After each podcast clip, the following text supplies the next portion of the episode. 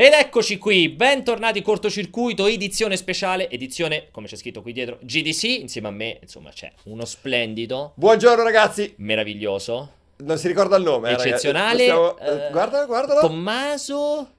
Aspetta, c'è sotto pancia Valentini, Bravissimo. eccolo lì, non scusami. No, buongiorno ragazzi, era un po' che non mi si vedeva tra l'altro perché abbiamo il PC da rifare, Pier. È vero, confermiamo che Tommaso il fatto che non è che ha scelto di non fare più live con noi o di dare buca come con me ieri per Sea of Thieves e così via, in realtà c'è un progetto criminale dietro che è quello di rifarsi il computer. Esatto, e quindi oggi sono venuto qua a prendere i a pezzi. fare da eh, questo per- ah. direttamente ti prego dammi una scheda video ti prego dammi un processore ma non siamo soltanto noi due No, purtroppo. purtroppo aggiungiamo.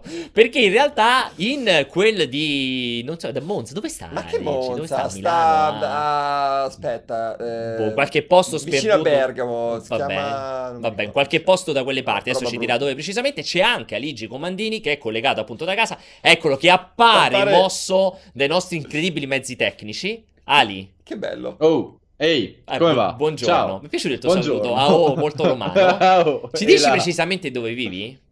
Ma in culo ai lupi, come al solito. Ok, più nel dettaglio. Vivo, vivo nella zona della morte civile di Milano, tra Milano e Bergamo. Ha un po' Eh, un vi- nome Cioè, questo tra posto? Milano e Bergamo ci sono 160 km, tipo. Cioè, Sì, nome. ma nessuno è come Farageradadda, un luogo che è stato invaso da... Sì, che è stato invaso dai procioni più e più volte. E non sto scherzando, cercatelo su Google, c'è stata realmente un'invasione di procioni dove. Faragera, come si chiama? Farageradadda, noto- nota ex città longobarda. Era importante infatti solo quando c'erano i longobardi. Comunque, Ok. buongiorno a tutti quanti ragazzi. Buongiorno a te. Ci dicono subito che Ali porta i capelli per entrambi, sia per me che per Tommaso. Confermiamo. Assolutamente Confermiamo sì. assolutamente. Anche un po' di. No, in realtà Tommy c'ha abbastanza barba. Allora. Puntata speciale, un cortocircuito come abbiamo fatto sempre in occasione delle fiere, un cortocircuito che durerà due ore, eh, sarà sia oggi che domani, dalle 16 alle 18, faremo sempre, oddio sicuramente io e Tommaso, in realtà Ligi domani ci dà buca, ci sarà spero un altro ospite, Ehm, è un cortocircuito che si affianca naturalmente, cerchiamo di raccontare un po' quello che è successo oltreoceano a San Francisco, eh, dove appunto ci sono Umberto e Vincenzo che stanno seguendo la GDC ormai da lunedì, oggi in realtà è iniziato il loro terzo giorno di fiera, anche se nessuno nel mondo si è accorto che è iniziata la GDC. Perché a nessuno frega qualcosa. eh, Ma anche perché non è successo niente, ma in realtà è iniziata la Game Developers Conference da addirittura due giorni. Incredibile È incredibile questa roba qui. Però confermiamo che è iniziata. Ci sono state pochissimi annunci che insomma sono usciti al di fuori delle tavole rotonde, delle, confe- delle, insomma, conferenze una parola grande, de- de- degli incontri fatti lì durante eh, la GDC, anche rispetto agli anni scorsi, forse l'anno scorso c'era stato qualcosa di un po' più importante, ma comunque i ragazzi sono riusciti a vedere qualche cosa, cioè c'è stato qualche incontro a porte chiuse, c'è stato qualche appunto tavola rotonda interessante, quindi qui le ripassiamo al volo, anzi ne approfitto per fare entrare al volo il sommario così eh, potete buttare un occhio di quello di cui parleremo. C'è questo ovviamente slot iniziale in cui faremo un po' gli onori di casa. Approfitteremo per chiacchierare di, dei indies, visto che ieri c'è stata la conf- cioè, la direct. Il mini direct di Nintendo Mini solito, mini, insomma. esatto, il mini direct con tutta una serie di titoli indipendenti. In realtà ricordiamo anzi che la GDC è anche teatro dell'IGF, quindi di questa premiazione annuale che premia per l'appunto gli indie migliori e che ci sarà, se non sbaglio, questa sera, però ora americana, quindi questa notte nostra, e quindi, Quindi ne parleremo domani. Bravissimo, Nella diretta di domani. domani ne parleremo. poi c'è, eh, chiacchieriamo di Pillars of Eternity 2 perché fra i titoli che hanno potuto vedere, che ha visto Umberto lì a Porte Chiuse, c'è appunto un'ultimissima build del gioco che arriverà a inizio maggio, mi sembra il 5, il 6, il 4, qualcosa del genere.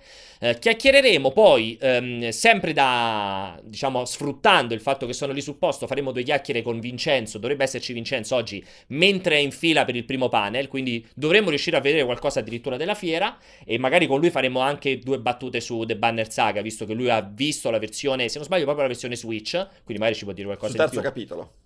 Il- Non mi ricordo se ha visto solo il terzo capitolo, O anche i tutti primi tre. due. Comunque gli hanno parlato anche dei primi due. So che Tommaso è Grandissimo estimatore, cioè è uno dei miei giochi preferiti. Cioè, Quello... È la coppia della vita, Switch più The Banner Saga. Perfetto. Sì, stavo Cioè- commentando infatti prima del fatto che avete chiamato proprio l'inviato giusto per parlare di GDC, nel senso, quello che non ne frega una mazza né degli indie né, dei, né di Nintendo. Né dell'America. Ma perché gli piacciono i giochi No, belli no. di solito. Ah, mamma che- mia. via, eh, beh, ma eh, beh, The Banner. Saga non è un brutto gioco, ma addirittura è diventato un brutto gioco? Cioè, ragazzi, io oggi ho a che No, fare non solo no, con- no, cioè, gran- eh, gra- no. guarda, non vedo l'ora di giocare su Switch. vabbè. No, sul no. pullman Comunque- io lì con i vichinghi. Allora, sul... sul pullman mentre gioco con i Allora, non è finita qui perché ci sono altri due slot. Mamma mia. Su uno faremo un po', mia. passeremo in rassegna gli ultimi titoli di 11-bit Studios. Titolo, sì, titolo publisher neanche, sviluppatore indipendente che però fa un sacco di roba e appunto ha pronti sia Frostpunk che Children of Morta che hanno visto lì sempre i nostri ragazzi e chiuderemo con le vostre domande, naturalmente se ce ne sono, un po' cercheremo di seguire la chat, un po' vi ricordo, eccolo qui, il numero in sovraimpressione, mandateci i vostri messaggi audio su WhatsApp durante queste due ore e verso la fine cercheremo di passarli e di rispondere appunto alle domande più interessanti eh, che fate. Tra l'altro nell'ultimo slot chiacchiereremo anche un pochino di Proxy, che dovrebbe essere questo nuovo progetto di Will Wright che ha appena appena annunciato proprio durante la GDC.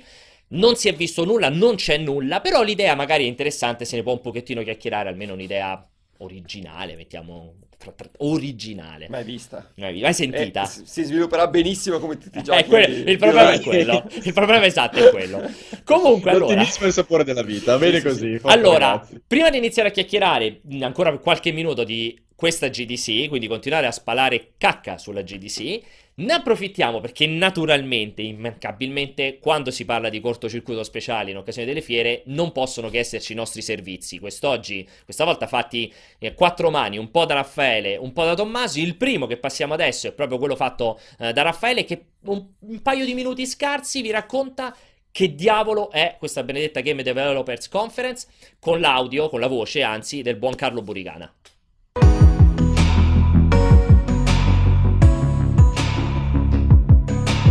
La Game Developers Conference di San Francisco, più comunemente nota come GDC, è un punto di riferimento importante per tutta l'industria dei videogiochi. Ogni anno ospita infatti più di 25.000 addetti ai lavori che si incontrano per scambiarsi idee e raccontare le proprie esperienze attraverso talk, interviste e succosi post-mortem. Un evento che è cresciuto edizione dopo edizione e che è partito da un'intuizione di Christopher Crawford, che nel 1988 aveva organizzato la prima Computer Game Developer Conference nel salotto di casa sua. Da lì a poco quell'incontro tra un piccolo gruppo di amici e colleghi ha dato vita a un vero e proprio ritrovo periodico e il veterano che aveva visto la nascita, il crollo e la resurrezione dell'intrattenimento digitale già nello stesso anno dovette organizzare una seconda conferenza. La GDC, come tutti la conosciamo, è però iniziata solo nel 2007, con il trasferimento al Moscone Center e la partecipazione dei giganti dell'industria, che ha portato alcuni annunci importanti. La presentazione del nuovo controller di PlayStation 4 nel 2013 e l'introduzione del crossplay tra Xbox e PC Windows nel 2016 sono solo i più recenti.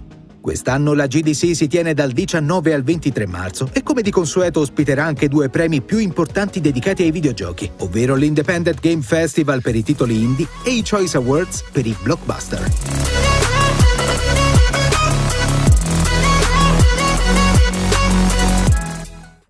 Allora, che cos'è la GDC? Insomma, ormai si è capito. vedo scoraggiato, Pier.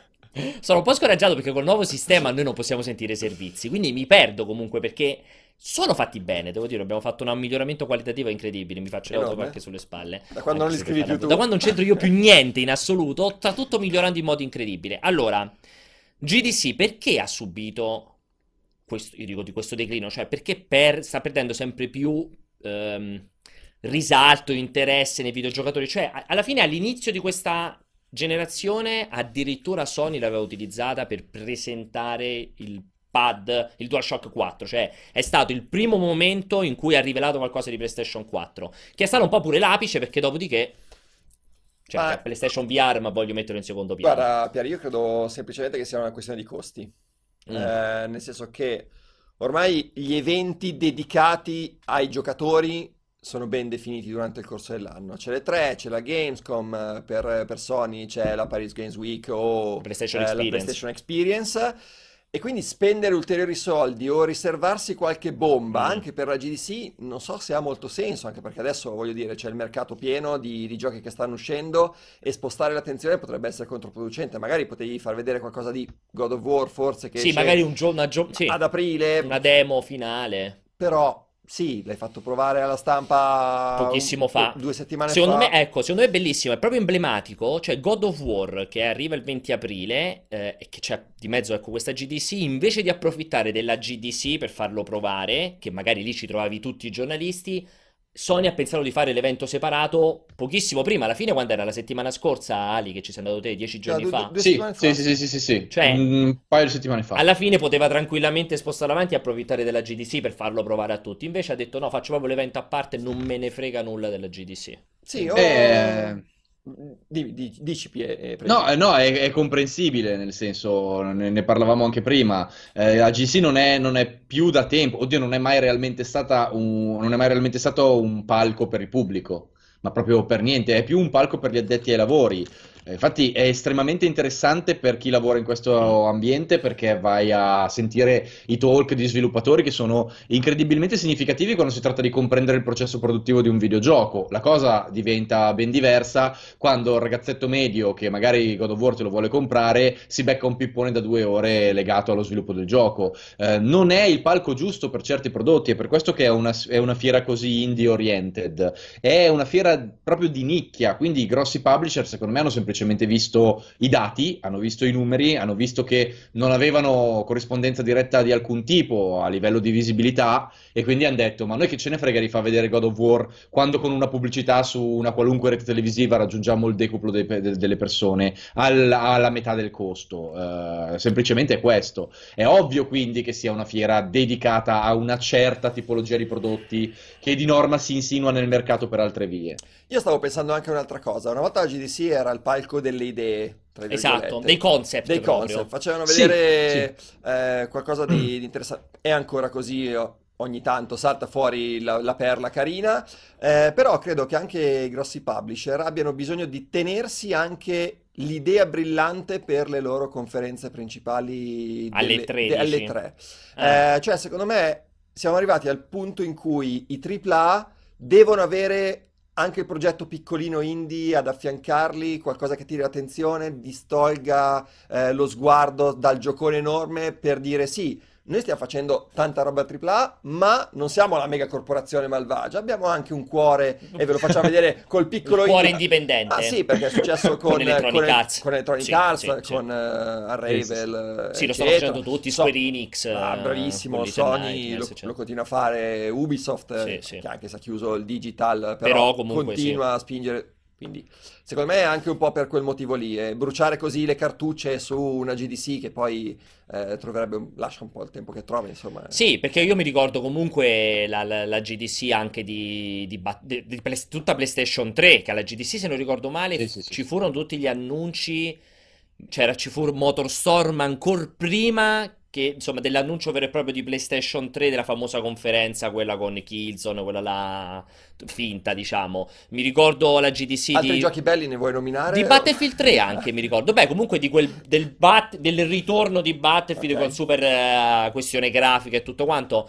Cioè, ci sono stati dei momenti cardine eh, quando probabilmente, dici benissimo Tommy, quando probabilmente non c'era ancora la necessità di far convogliare tutta l'attenzione del AAA gigantesco durante le tre, perché comunque è evidente che oggi il pubblico si aspetta l'annuncio nuovo fatto alle 3 o al limite fatto proprio in un'occasione però completamente separata magari solo del publisher non eh, legata a una cosa come la GDC è un po' un peccato perché comunque eh, cioè ci sono, ci sono secondo me degli, degli degli dei panel o degli ambiti interessanti dove poter dire la propria che probabilmente questa cosa qui la fanno ormai soltanto gli studi indipendenti che approfittano di quel, di quel momento di networking anche per dire qualche cosina in più eh, del loro titolo in via di sviluppo non so, Umberto ho visto che ha scritto un pezzo carino su ehm, dell'intelligenza artificiale a partire da un panel Ubisoft. Mhm.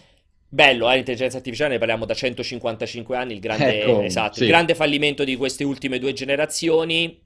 Però è un peccato che in quell'occasione non fai anche vedere qualcosa. Cioè, secondo me Ubisoft No, esatto, mi fa sì, il sì. panel sull'intelligenza artificiale. E, e ti dice, l'abbiamo applicato qui. Guardate come lo stiamo applicando, esatto. Secondo me può essere una cosa carina che non deve essere per forza. Adesso annunciamo Watch Dogs 3 per far vedere la nuova intelligenza artificiale. Però magari fammi vedere qualcosa che stai facendo. Cioè, diventa un po' appetibile anche per il giocatore. Eh, che secondo me, cioè, dovrebbero farti vedere qualcosa che arriverebbe troppo in là.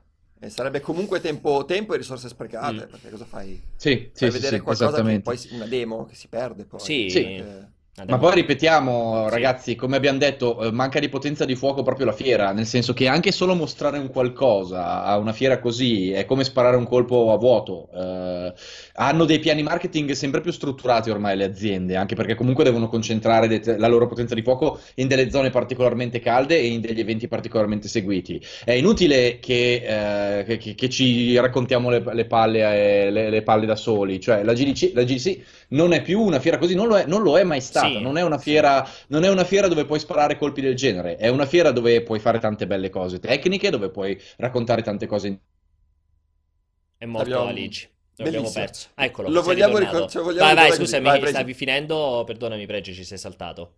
Ah, ok, no, eh, racconti tante cose interessanti che al consumatore medio non eh, interessano minimamente. Non so perché sono saltato, tra Boh, l'altro. però adesso ti sentiamo perfettamente e ti vediamo perfettamente. Non lo so, Vabbè. è... Allora, è un po' un peccato perché tra l'altro secondo me la GDC si piazza anche benissimo a livello temporale, cioè Mhm. comunque è un, è un bel inizio anno, alla fine lo riesce a fare bene quando devono ancora arrivare tutti i titoli giganteschi, lo fai bene appunto perché è inizio anno, in qualche modo puoi dare un antipasto del- delle tre, probabilmente tutto si risolve, come detto, con la questione monetaria. Anche se ultimamente, guarda che eh, in realtà i titoli grossi arrivano in questo periodo, eh. Non è che devono arrivare. Guarda, Escono. Esatto, sì, sì. escono, escono in quel senso lì, sì, cioè l'attenzione secondo me delle case sui lanci dei prodotti è... Già l'anno scorso con Zelda e Switch alla fine era proprio cadeva Esatto, precisamente cioè, in GDC. Aver tempo anche di organizzare una fiera e portare qualcosa di nuovo quando hai titoli giganti che ti stanno uscendo Non è non semplice. non è semplice, quindi Aggiungiamo anche un altro elemento economico molto da detti ai lavori. Gran parte dei publisher, credo soltanto forse Electronic Arts, non mi ricordo eh, chi altro, hanno gli anni fiscali che si concludono il 31 marzo, il 30 marzo. Mm, quindi che succede? Succede che gran parte del budget è È stato zero. speso, perché Certo. ovviamente arrivano al 15 marzo, 20 marzo che non hanno più un soldo perché devono far partire il nuovo anno fiscale e quindi probabilmente non hanno neanche soldi da investire Certo. sulla GDC vera e propria che arriva esattamente quando si stanno chiudendo tutti gli anni fiscali. Sicuramente sta cosa anche ha conseguenze sulle gestioni delle tempistiche. Un po' peccato perché comunque quella, quell'anima un po' indipendente, un po' proprio rilassata, tipica della GDC, come ci raccontano sempre Umberto Vincenzo, mi raccontava ai suoi tempi anche il buon Antonio Iodice, ehm, si sposava bene con pochi annunci molto fighi. Adesso invece si sposa bene con ti bevi un caffè e non c'è niente da fare il resto della giornata. adesso è diventato lo stand Evolver dove si mangia la, Esatto. la birra E finisce lì. Tu ubriachi per dimenticare che sei lì giù e lì hai finito qualsiasi cosa. Esattamente, però i Devolver vincono, tutti, vincono Tutti anni. tutto quella fiera. Però si sono sentiti poco quest'anno, mi sa, i Devolver, eh? Perché mi sa... Eh, ma perché mi hanno abbassato... niente di... Mi sa che hanno annunciato quasi niente Devolver, secondo me. Eh, ma perché avevano... Secondo me, Oddio, nei, vabbè, nei- negli indie Nintendo Eh, ok. sicuramente c'è qualcosa. Però eh, secondo sì, me, extra quello... Io non sento dalla regia quello che ci dite perché siete bassissimi. Eh, diciamo che Devolver è un po' di tempo che gli manca bo- il botto Sì. vero e gigante. Sì. Cioè, stanno facendo tanti indie che vendicchiano decentemente, eh, ma credo che non ha- eh, sia un po' che gli manca la, la botta, quella centrale. Sono sempre molto ben voluti perché, vabbè, hanno un sacco di giochi interessanti, eh, però specialmente col 2017, eh, cioè il 2017 è stato un anno abbastanza eh, difficile per gli indie, perché è stato un anno in cui l'in- l'industria AAA si è ripresa alla Bene. Eh, nel 2018 con Switch eh, gli indie hanno fatto un- un- di nuovo capolino, ma nel 2017 ci sono giochi estremamente meritevoli che magari in altri anni avrebbero venduto uno sfacelo, che hanno venduto la metà di quello che potevano, proprio perché la gente comprava i AAA, ma perché era- c'erano dei giochi incredibili in giro. Eh, nel momento in cui hai passato un paio di anni un po' sottotono, è ovvio che poi a livello di eh, gente che parla di te se ne parla meno, però Devolver è sempre molto attiva, credo che abbia almeno fatto fu- tirar fuori negli ultimi mesi 4-5 progetti minori, roba da Steam, ma Piccolini. anche molto molto carina, ma niente di, eh, di game breaking, nulla all'Outline Miami per dire. Esatto, capito? tra l'altro vedo in chat, vedo che siete stranamente super attivi, mi fa molto piacere che stanno chiacchierando tantissimo durante questo cortocircuito, ero un po' preoccupato che insomma essendo il GTC non proprio su- sulla bocca di tutti non ci fosse questa grande ehm, insomma, affezione a parlarne che eh, a quanto quanto pare Devolver quest'anno dovrebbe avere Source of Ditto, che neanche ho presente cosa Eh, sembra sia. carino, sembra Sì, carino. e poco altro, quindi comunque abbastanza sottotono rispetto Poca agli altri. rispetto a- Poca roba, sì. Io ripeto che purtroppo non ho sentito quello che ci avete detto dalla regia, perché se non urlate quando parla Rigi scomparite. E mi raccomando, quando mandate i vostri messaggi audio su WhatsApp, sempre il numero qui sotto, cercate di essere stringati. Mi dicono dalla regia, suppongo siano arrivate un po' di domande, cercate di stare dentro i 20-30 secondi, non fate dei papiri con delle introduzioni incredibili. Magari dite sempre chi diavolo siete. Ciao, sono Tizio e ti chiedo questo. Allora, io direi di approfittarne, visto che comunque ne abbiamo chiacchierato e come al solito siamo sempre in ritardo, eh, di passare al secondo slot. Il secondo slot che è dedicato a Pillars of Eternity 2. Pillars of Eternity 2 ehm, che ho provato io più o meno un mesetto fa con una build eh, abbastanza avanzata. Che nel frattempo è slittato di un mese perché doveva uscire inizio 4 aprile. aprile, pare. Esatto, invece adesso arriva, mi sembra, il 5 maggio, ma che Umberto ha potuto riprovare lì in fiera a porte chiuse dai ragazzi di Obsidian. Eh, come al solito, prima ascoltiamo il servizio così, seppure non sapete assolutamente che diavolo eh, è eh, Pillars of Eternity 2 con questo... Ho sbagliato, il secondo slot non è Pillars of Eternity 2, è vero, chiedo scusa, È chiedo venia. gli indie di Nintendo. Bravo, è sugli indie di Nintendo, mia, quindi sì, scaletta, eh. Bravissimo, perché non so perché l'ho saltato, eh, probabilmente sarà una cosa inconscia, non volevo parlare di Nintendo. No, scherzi a parte. Tra l'altro c'era il gancio meraviglioso del Buon Aligi che parlava proprio degli indipendenti che stanno ritornando con forza eh, grazie a Switch, ne parlavamo anche ieri prima del Direct, che è incredibile quanto gli sviluppatori abbiano dichiarato che vendere su Switch spesso li ha portati a fare molte più copie di tutte le altre piattaforme sommate. Non mi ricordo uno recentissimo che parlava di 20 volte quanto aveva venduto su PC, quindi comunque, cioè, bisogna vedere ovviamente quanto, cioè, 20 volte di quanto, però comunque è molto interessante. Appunto, ieri c'è stato questo direct cortissimo. Prima di chiacchierarne, facciamo vedere con questo servizio fatto come al solito da Raffaele con l'audio del buon Carlo. Quali sono stati gli annunci cardine del Nintendo Direct e del Nindis di ieri pomeriggio?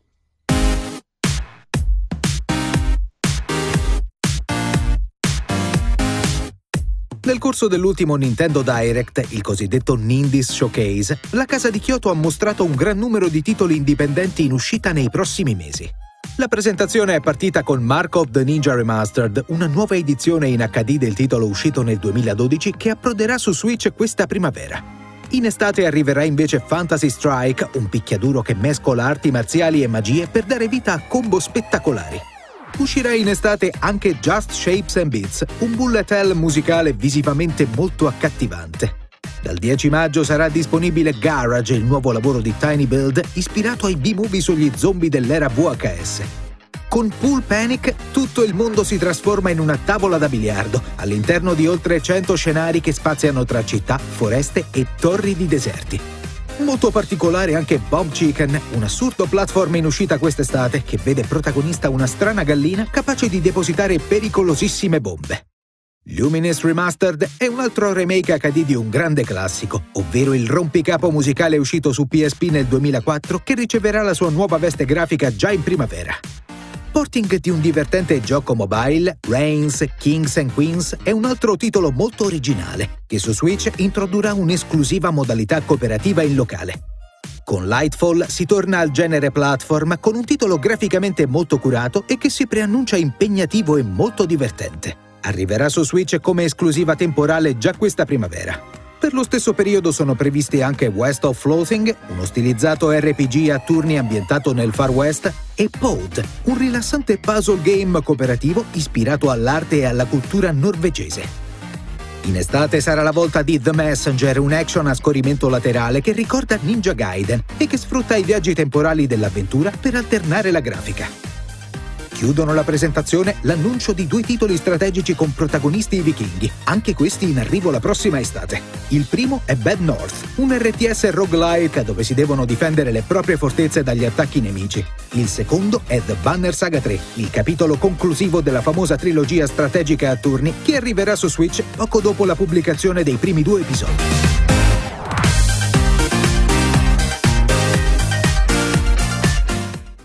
E rientriamo con dei meravigliosi problemi tecnici che vedete su questo sfondo di Aligi. In realtà lui c'è, ci sente o non ci sente? Però è più bello così, Eh. È più bello perché si vede meno, secondo me. Si vede con meno dettaglio, quindi è, diventa un personaggio quelli senza faccia praticamente. È favoloso, cioè, mi dice infatti c'è un problema con il collegamento internet fra di voi, ma io non ho problemi di linea, è, è quella la cosa. Non hai problemi di linea? Intendi Insomma, dire, insomma, intendi dire ah, stai nel peso forma? Quello intendi dire? Assolutamente, assolutamente sì, assolutamente sì, perché chi ne dica il Valentini, sono in forma. Guarda, addirittura ci No, si, no, è- sono si blocca persino Skype per Esatto, farti si- si rifiuta di- si rifiuta di farci sentire cosa stai dicendo in proposito. Io direi, Ali, ehm, non voglio perderti in questo momento, ma io direi dalla regia, se magari uccidiamo un secondo Aligi, gli diciamo di provare a fare un riavvio bello rapido sul suo computer e poi lo ritiriamo dentro. Tanto Sì. dei, dei Nindis possiamo chiamare possiamo eh, abbondantemente, ci serve solo per Banner Saga, esatto. Allora, ehm, Nindis, prima di tutto i grandissimi assenti che sono stati Hollow Knight in primis, che non- io continuo a non capire questa cosa, l'ho detto anche ieri, cioè ci sta il Nintendo Direct, eh, due ore prima fai una comunicazione che dici noi non ci saremo al Nintendo Direct, ma questa settimana comunque faremo delle comunicazioni importanti, probabilmente una data di uscita o qualcosa del genere. Non capisco perché Nintendo non, non li infili, ne- cioè un titolo straatteso, straimportante, non lo infili nei indies. Non so se Io, secondo te... ma guarda, possiamo... Vai, andiamo- Questa, questa ipotesi Vai, assurda. Vai. Il fatto che la gente pensi che ci sia Hollow Knight è già motivo sufficiente per guardare il Direct. E allora dicono, vabbè, la gente viene lo stesso e io Hollow Knight non lo metto così ho l'esca per far venire la gente al prossimo Direct. Allora, sì, se non fosse che però loro hanno comunicato prima del Nindis che non ci, sa- che non ci sarebbero stati. Sì, per la gente che continua a Continua a seguire... seguire in modo incessante, sì, hai ragione, effettivamente. Sì, ci può stare, perché anche Hyper Light Drifter fa lo stesso problema. Tra l'altro vedo che è ritornato Aligi con una qualità bellissima. Incredibile, Adesso 4K adesso. Veramente Aligi, Forse, forse sono tornato, non lo Aligi so in quanto 4K, durerà. tra l'altro. cioè- Buongiorno, buongiorno a tutti. Ho provato a fare l'unica differenza che ho chiamato io stavolta. Ok. tutto qua. Hyper Eh, anche Hyper Light Drifter uguale non c'è stato, ma hanno fatto comunicazione immediatamente dopo mm, in Indies. Ehm, vabbè, Undertale che l'avevano annunciato di recente, però insomma si era visto nell'ultimo Direct, ci può stare che non lo fai rivedere anche in questo qui. Comunque, in generale, un Indies che a voi due, non so se siete riusciti a vedere nel frattempo, vi ha convinto? Questo Ah, micro direct? Io, a me sì, sai che ci sono... Oh, tu sei assolutamente sfavorevole ai giochi che hanno fatto... hanno mostrato, io invece ho visto... Allora, No, attenzione, sembra così, sembra che non mi piacciono, no? Io ho detto chiaramente che è tutta roba che ho già, quasi tutta è roba che ho già visto. certo. Questo no, perché altrimenti non parlerei mai male di Undertale, di Hyper Light Drifter. Perché non sei un Nintendaro però, per quello li hai visti. Eh sì, certo, ci può stare. Perché se tu avessi una console Nintendo e ti fossi concentrato su Soltanto quella, cioè, su quella. negli ultimi anni, tu questa roba qua non l'hai mai giocata, non l'hai mai vista. Quindi comunque a te ha convinto. A me ha convinto, allora, intanto quando Clay fa vedere qualcosa sono sempre contento, Eh. anche se si tratta di una remaster, perché Ok. io Shank, eh, Shank L'hai 2 adorato. li ho, li ho veramente adorati, quindi eh, contento di vedere anche Marco De Marco Ninja. The Ninja Remastered, che tra l'altro sembra che arrivi, si spera che arrivi anche su Xbox One e PS4. Se non sbaglio, il primissimo era addirittura solo 360. Eh, Xbox Possibile, era 360, PC e Xbox 360. sì. Quindi Non sono neanche convinto fosse su PC, sai? solo 360? Ma Potrebbe essere giocato su Un arcade, eh, sai, live arcade Sì, vecchi, solo Ero convinto di averlo 360. giocato su PC, ma evidentemente lo devo aver giocato su 360, può essere. Ehm, molti sperano ecco, che, ne approfi- che approfittino della questione per farlo anche su One e su PS4, Mhm. che comunque non sarebbe male. Non ci sono dettagli in proposito. Secondo te è possibile lo facciano solo Switch? Eh, Mi sembra No, proprio se, audace, se- eh. se lo fai, lo fai su, Eh, su tutte. Non credo che gli dai una- un'esclusiva così per una remaster. Oddio, il costo di una remaster di quel poco tipo senso. è veramente basso. Sì, sì, però, poco già che senso. lo fai, sparalo su tutte Dappertutto, se ti costa zero. Esatto. E di certo non è che Nintendo investe per avere l'esclusiva di Mark of the Ninja Remastered. No, no, no. Però, allora, una parentesi che volevo fare su- sugli indie di Nintendo, ehm, perché giustamente tu prima dicevi che alcuni sviluppatori hanno detto che avevano venduto eh, più, 10 volte di più che sulle altre Molto più di tutte sommate insieme, sì, sì. Ok. Il motivo, secondo me, è proprio la carenza, tra virgolette, dei AAA su, su Switch. Cioè, Nintendo ha questo grandissimo pregio, Nintendo Switch, di avere un gioco più o meno grosso al mese. Sì. Ok? C'è chi lo divora subito, eh, e che quegli stessi giocatori che lo divorano subito poi cercano altre cose da giocare e spesso si rivolgono al digital e agli indipendenti. Ovviamente. Cosa che sulle altre piattaforme spesso non è così, perché magari ti prendi il AAA, poi c'è un prodotto budget eh, sui 20-30 euro, ma che non è un indie. Eh, secondo me agli indie viene dato comunque poco spazio Mm. rispetto al catalogo gigantesco che c'è sulle altre piattaforme, anche se guardi eh, gli anni passati, il backlog e tutto quanto. Quindi su Nintendo Switch ha senso Aiutano. aiutano tanto a tirare da un AAA all'altro e per me sono, vanno benissimo lì. Poi, certo, ho visto la lista di, dei nin- nin- Nindies. Nindies, vabbè, sta roba qua, terrificante, eh, gli indie su Nintendo e ce ne sono alcuni davvero interessanti. C'è quello delle isolette che, guarda, me ne sono segnati perché Eh, bravo, sì. Quello che è bellissimo. Bad North, Che è- sembra l'incrocio fra The Banner Saga, Monument Valley come grafica, però come gameplay non c'entra niente. Esatto, perché è un tipo un roguelike, tra l'altro, Sì. no? Ti Una specie di, di strategico roguelike dove Possono gestisci morire l'unità. i soldati e poi non te li porti avanti ovviamente negli altri livelli. Poi c'è eh, Lumines eh, che è un bel ritorno anche se è un gioco di, di 15 anni PSP fa. credo addirittura. PSP, non ricordo. esatto. C'è Reigns che è andato benissimo su mobile. L'unica, co- l'unica l'altro. cosa eh, che a me un po' fa storcere il naso è quando portano gli indie che in realtà sono titoli per mobile. Quella cosa lì a me, Tipo Reigns. tipo Reigns. È Reigns, esatto, e non è che... Sono- Che era molto bello però. sono eh, gran bei Reigns. giochi, però... Cioè, per me è un Secondo gioco... te so- si soff- cioè, ma lo dici perché sono produzioni troppo piccole? Eh, Perché non, perché non sfruttano a dovere la piattaforma? Cioè, Allora, perché lo dici? Sfruttare la, la piattaforma no, perché alla fine tutti, tutti i giochi indie non sfruttano la piattaforma per, per quello che Dal è. punto di vista solo- tecnico, diciamo. tecnico. Eh, però sono giochi un po' semplici, cioè non, non so se, eh, se, se posso averlo sul cellulare non lo compro su, su Ah, Switch molto ok, probabilmente. ok, ho capito come Perché dici. è, Eh, que- pensato questo- per quella piattaforma, cioè è pensato per essere giocato magari con una mano, Sì, capito? Fires, però capisci anche che, ok, finché si tratta di gioco mobile, ok, ma gioco mobile può anche essere gioco tablet e eh, il Nintendo Switch la maggior parte della gente lo utilizza come un tablet da portare in giro. Sì, Quindi come un se lo tablet porti in che giro non ci fai nulla, però vorrei capire No, chi è che lo ci, usa ci come giochi, tablet. ci giochi e basta, Ah, però ok. così come ci può essere dentro un gioco eccezionale, ci può anche stare, se lo vendono a basso prezzo, un titolo di estremamente semplicistico, cioè è una Sul basso piattaforma... prezzo non sono così convinto perché Sicuramente No, costerà eh, più che su mobile. costerà molto di più ed è identico. eh, Ma quello- magari la gente se lo compra lo stesso per avere tutti i suoi titoli direttamente sulla piattaforma che per si porta in carità, giro solo però eh, insomma. Non lo so, per- Quindi- non lo so. Io, io sono molto dalla parte di Tommaso su questo ambito, nel senso che alla fine tutti hanno un cellulare, uno smartphone, cioè Sì. è un dato di fatto, sicuramente più di quelli che hanno Switch. Cioè, alla fine un gioco come Reigns, che io credo che oggi stia veramente a un euro probabilmente su mobile, Sì, perché lo dovrei comprare? Perché lo dovrei...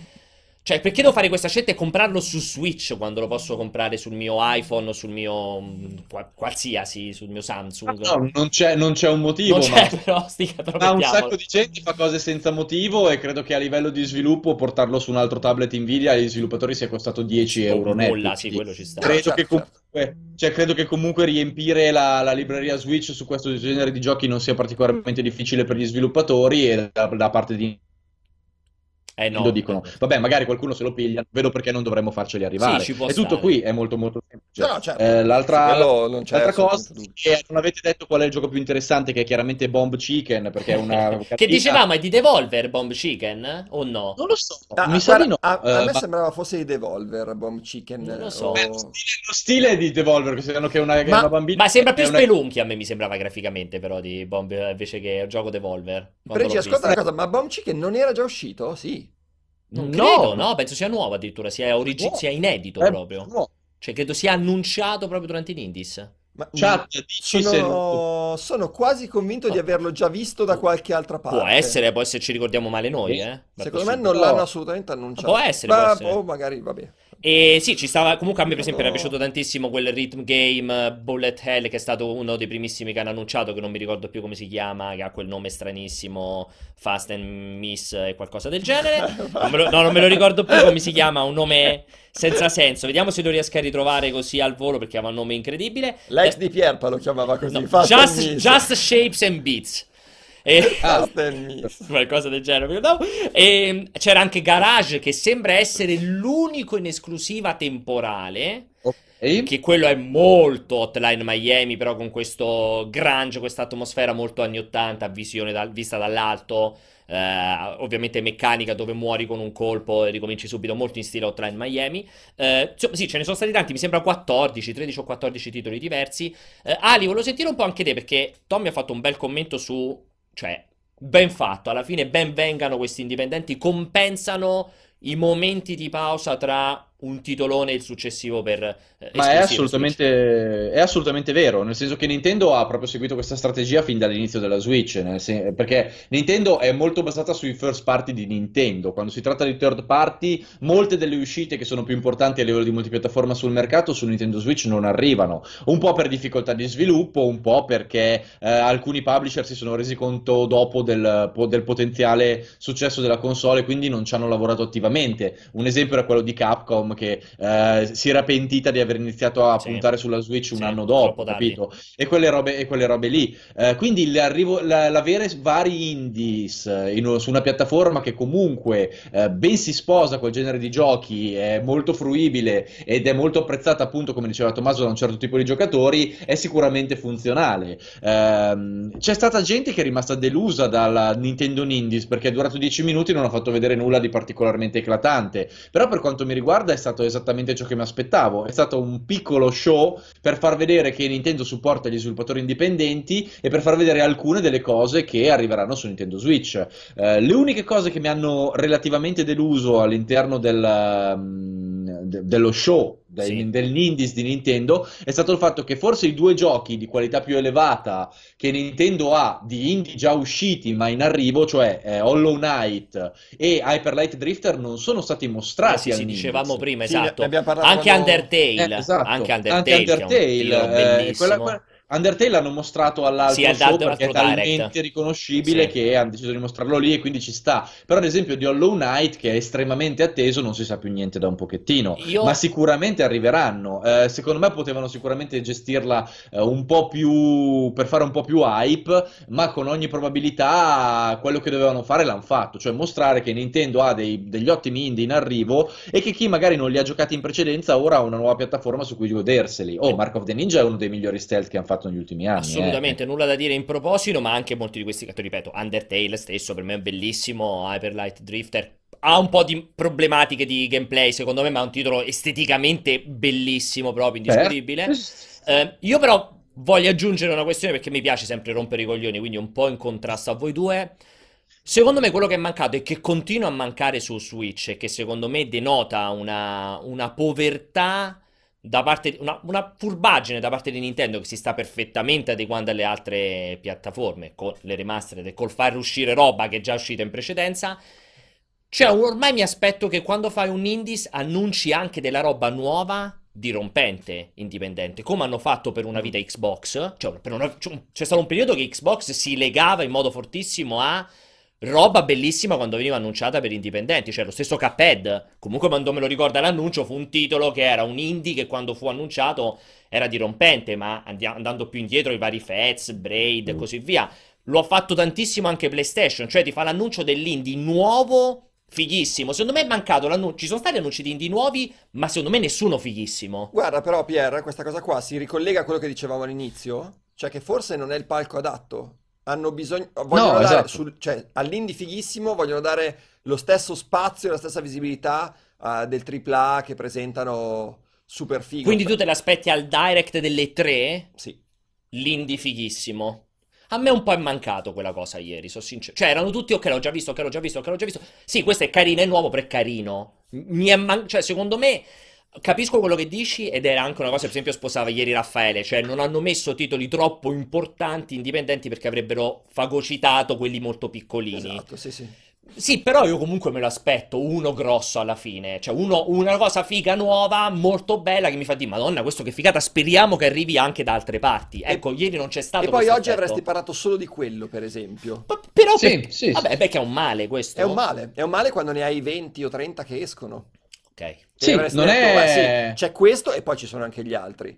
Però Non è, non è del tutto sbagliato, effettivamente. Cioè, se tu vuoi dare visibilità a degli indie che magari sono meno riconoscibili, non metti la bomba proprio per questo, perché così costringi chiunque ne parli a, fo- a concentrarsi proprio su tutti questi indie a pari merito. Cioè, non Sì. hai quello che, che fuoriesce dalla massa e quindi tutti parlano di tutto. Non è una strategia sbagliata, eh. Nintendo è molto casereccia su queste cose, non è, non è del tutto sciocco. È chiaro che se vuoi fare l'annuncio shock anche a livello di indie, i palchi migliori sono probabilmente altri. Questo era semplicemente uno show per dare visibilità ai loro giochi indipendenti e hanno fatto bene così. Hanno fatto bene così. Va bene, ho una visione un po' differente da questo punto di vista, mi ascolto con piacere la vostra, eh, ri- rimango, un- cioè nel senso, non è che dai visibilità agli altri, ai minori, non parlando di quelli fighi, cioè dovresti essere sul livello in cui mm, fai entrambe le cose, cioè nel Eh, senso è- che altrimenti sembra... Ti devo fare il recintino intorno perché altrimenti nessuno parlerebbe di te. Non Eh, è- ma, Vabbè, però non eh, è ma, proprio Pierpa, non è- bellissimo. Non è, così, non è così che funziona il pubblico, però. Cioè, Vabbè, però, boh, Eh, non lo so, eh, perché, però att- attenzione, cioè, secondo me se facevi un super indie fighissimo annunciato per la prima volta ieri, son molto- sono molto convinto che molti di più ne avrebbero parlato dei Aspetta, indies. però- Oggi non ne parla nessuno. Lo annunci e non lo spieghi? Lo annunci, come hanno annunciato nell'ultimo minuto, hanno spiegato per esempio The Banner Saga, perché lo hanno spiegato un po', o quell'altro che non mi ricordo come si chiama, Lunar Light, che lo hanno spiegato un po' di più, gli dedichi un paio di minuti e dopodiché la gente sta lì e dice Madonna che figata, non vedo l'ora che alle 3 lo facciano vedere nel dettaglio. Cioè, secondo me comunque la bomba ci sta sempre bene per tenere alto il valore dello spettacolo che hai visto. No, secondo me Pierpa se fuochi- se, se- Pierpa, se fai se metti i sassolini colorati e poi da un'altra parte fai fuochi d'artificio, la gente guarda solo i fuochi Va bene, d'artificio. ok, ok. Cioè, è così, non Va è che bene. c'è molto. Allora, mi piace questa chiacchierata, ma ci tocca passare oltre questa volta davvero con Pillars of Eternity 2. Quindi, come dicevo prima, seppure non sapete assolutamente eh, cos'è Pillars of Eternity 2, c'è un piccolo servizio eh, che ve lo fa, ve lo spiega in pochissimi minuti. Servizio fatto in questo caso dallo splendido Tommaso qui di fianco a me, con la voce narrante di Marileda. Vediamo se parte.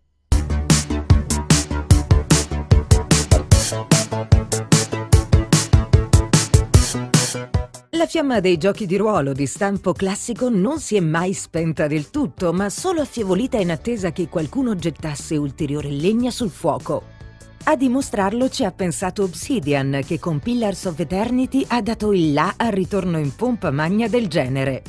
Dopo un primo capitolo strepitoso capace di registrare un incredibile successo, la sola idea di vederne un seguito ci ha sempre elettrizzato e alla Game Developer Conference siamo riusciti finalmente a scoprire qualche dettaglio in più.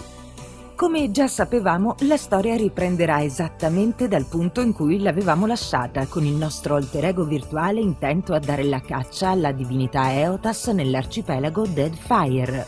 Sebbene i due capitoli siano strettamente collegati tra loro, tanto da permettere ai giocatori di importare il loro precedente salvataggio, la narrazione tenterà però di essere godibile anche per tutti coloro che si avvicineranno per la prima volta alla serie. Visto che la parte principale del racconto si svolgerà tra le diverse isole e il nuovo hub a cercare di cambiare le carte in tavola, un'imbarcazione che prenderà il posto della vecchia fortezza del primo capitolo e che dovrà essere gestita in ogni suo minimo aspetto. Bisognerà infatti tenere conto della sua manutenzione e persino dell'intero equipaggio che la governa, con tanto di risorse consumabili che andranno rifornite dopo ogni giornata. Vengono introdotte anche battaglie navali particolarmente interessanti, capaci di aggiungere un ulteriore livello di profondità al sistema di gioco. Con queste novità a fare d'ariete seguono poi tutte le classiche migliorie che ci si aspetta da questo tipo di produzioni. Per esempio, sarà possibile scegliere subito una multiclasse per i nostri avatar e avremo una maggiore libertà nella personalizzazione. Anche per ciò che concerne il gameplay sono stati fatti grandi passi avanti grazie a un'intelligenza artificiale più ricercata e a maggiori possibilità di interazione ambientale. Tutto ciò che si poteva chiedere a Obsidian sembra insomma aver trovato risposta, ma per esserne certi dovremo attendere ancora qualche settimana. Pillars of Eternity 2 Deadfire uscirà infatti l'8 maggio su PC con le versioni console in arrivo in un secondo momento.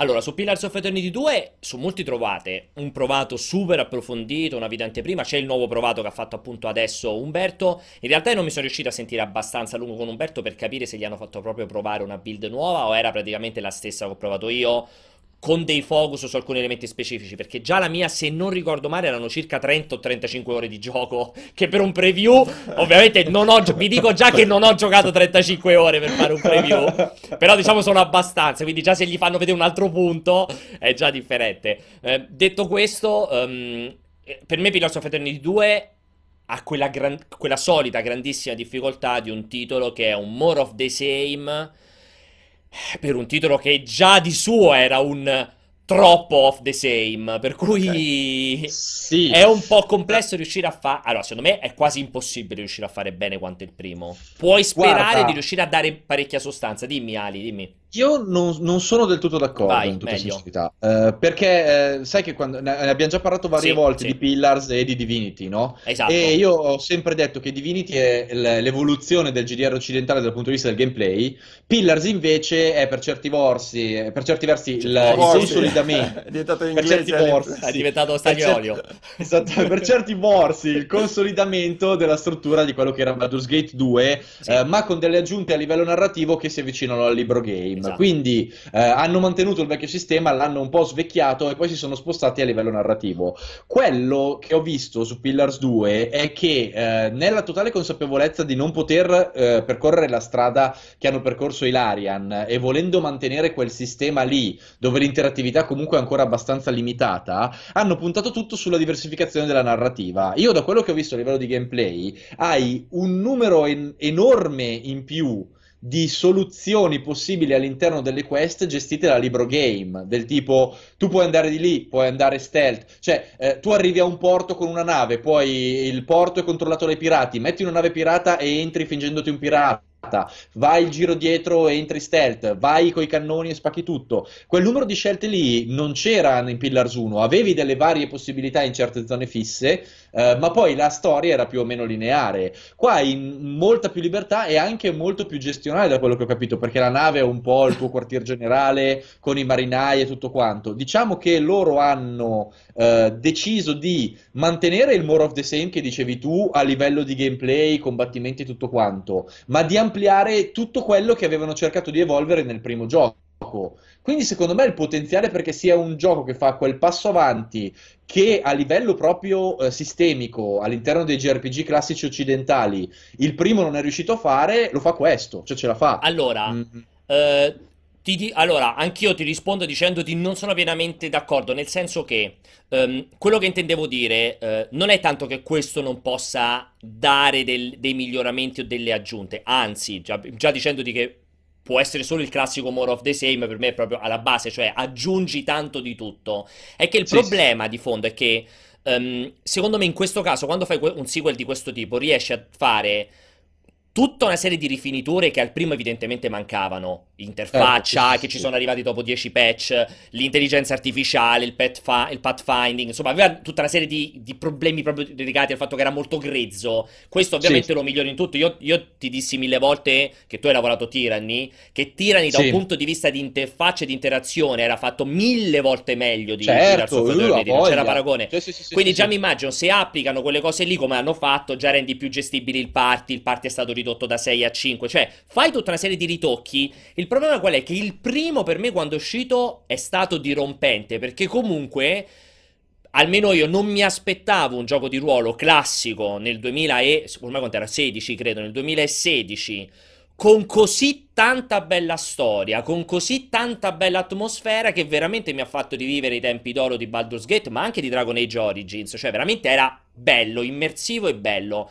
Ora che arriva il 2, che bene o male ha lo stesso impianto grafico, più o meno siamo ambientati nello stesso mondo, quindi già sappiamo un po' come vanno a parare tutta una serie di antefatti, eccetera, eccetera. Qui mi può offrire solo una serie di migliorie, cioè non potrà ma- mai fare quel salto che ha fatto Divinity che ti offre sì, la fisica. Sì, sì, cioè, capito? Non è dici, sai, ha unito la struttura di gameplay di Divinity che è fighissima alla narrativa Certo. di Pillars che è fighissima. Allora mi dà Esatto, un'altra no, no. roba. Alla fine Pillars of Eternity 1 si spera, perché secondo me si giocherà tutto lì, con una storia ugualmente bella e come dici te con ramificazioni ugualmente Certo. belle. No, Quindi è più difficile, secondo me, dico un po' più difficile riuscire a bissare il successo perché cioè la gente già si aspetta quello. Beh, Sì, però non, è, non è sia, scusa, non è che sia obbligatorio, eh? Eh, esagerare No, no, no, no, no. Cioè, No, no, no, per carità. anche Un bel gioco. Un bel gioco, Sì, fanno sì, loro, certo, fanno sì, un bel seguito. non è che dubbio. la gente Ma- vuole per forza La il mega, progre- il mega progresso. Certo, cioè, ma mettono ragazzi cose dovete anche valutare che non c'è quel vuoto eh, che c'era all'interno del genere che si era palesato prima di Pillars e Divinity, perché parliamoci chiaro, prima di Pillars e Divinity a livello di, di GDR occidentale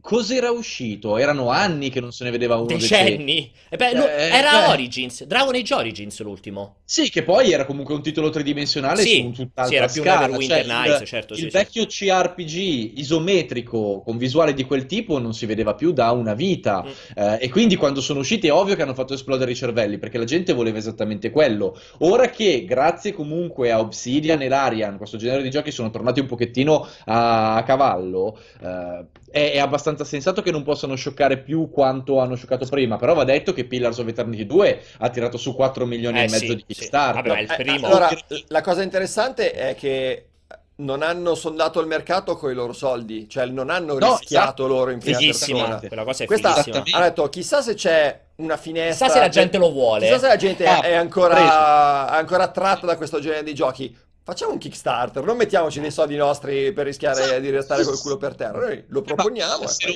Ma quella storia, esatto, quella parte di storia di Obsidian è bellissima. Cioè, per chi vuole approfondire, che c'è, c'è- c'è tanta letteratura su come Obsidian si sia risollevata grazie a quel Kickstarter e come in generale abbia modificato proprio eh, l'aspettativa verso i Kickstarter delle persone.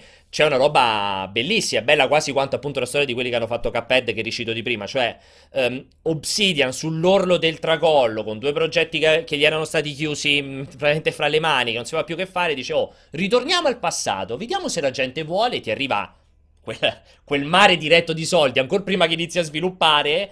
Cioè, è una storia con un lieto fine e fai un capolavoro, è una storia con un lieto fine bellissimo. Eh, da questo punto di vista sono molto... Vedo che Alice sorride quando parlo di capolavoro, perché so che non è d'accordo con me sul... No, no, no, stavo, stavo leggendo la chat, Ah. scusami, stavo leggendo la E chat. dico, gua- da quel punto di vista è una storia bellissima. Dico, questo 2, come hai detto bene Tommy, certo, magari sarà un bel gioco. Anzi, sicuramente sarà un bel gioco. Però, sai, c'è sempre quella speranza di rivivere quel- quel- quella bellezza che fu il primo Pillars of Eternity. Certo. Anzi, da questo punto di vista, non so, te, eh, Ali, io purtroppo colpevole non ho giocato di Divinity Original Sin 2. Da questo Dimmi. punto di vista, il secondo, credo che tu l'abbia giocato, se non sbaglio, forse Sì, addirittura l'hai recensito l'ho fini- l'ho giocato e finito, Eh, sì. eh, sì, sì. Original Sin 2, ecco, rispetto al primo, giusto per avere un confronto, secondo te è, è- è quello step in avanti? È quello che ti aspettavi? Allora, è uno, è uno step in avanti incredibile a livello di sistemi perché prende quello che faceva il primo e lo contiene finalmente, perché il primo era rompibile, letteralmente Sì. rompibile. Il secondo è molto più contenuto, nel senso eh, dà delle regole di fondo ai sistemi oltre cui tu non di cui tu non puoi abusare come nel primo. Da una parte lo rende magari meno affascinante, ma dall'altra lo rende un gioco nettamente più sensato. Eh, a livello narrativo è sicuramente un gran passo in avanti rispetto al primo, anche se è molto meno comico, perché il primo era pieno Sì, di cazzatone, era era super, molto, sì, sì, sì, era so- molto sì. demenziale, invece il secondo è estremamente più serioso, anche se ha dei momenti divertenti.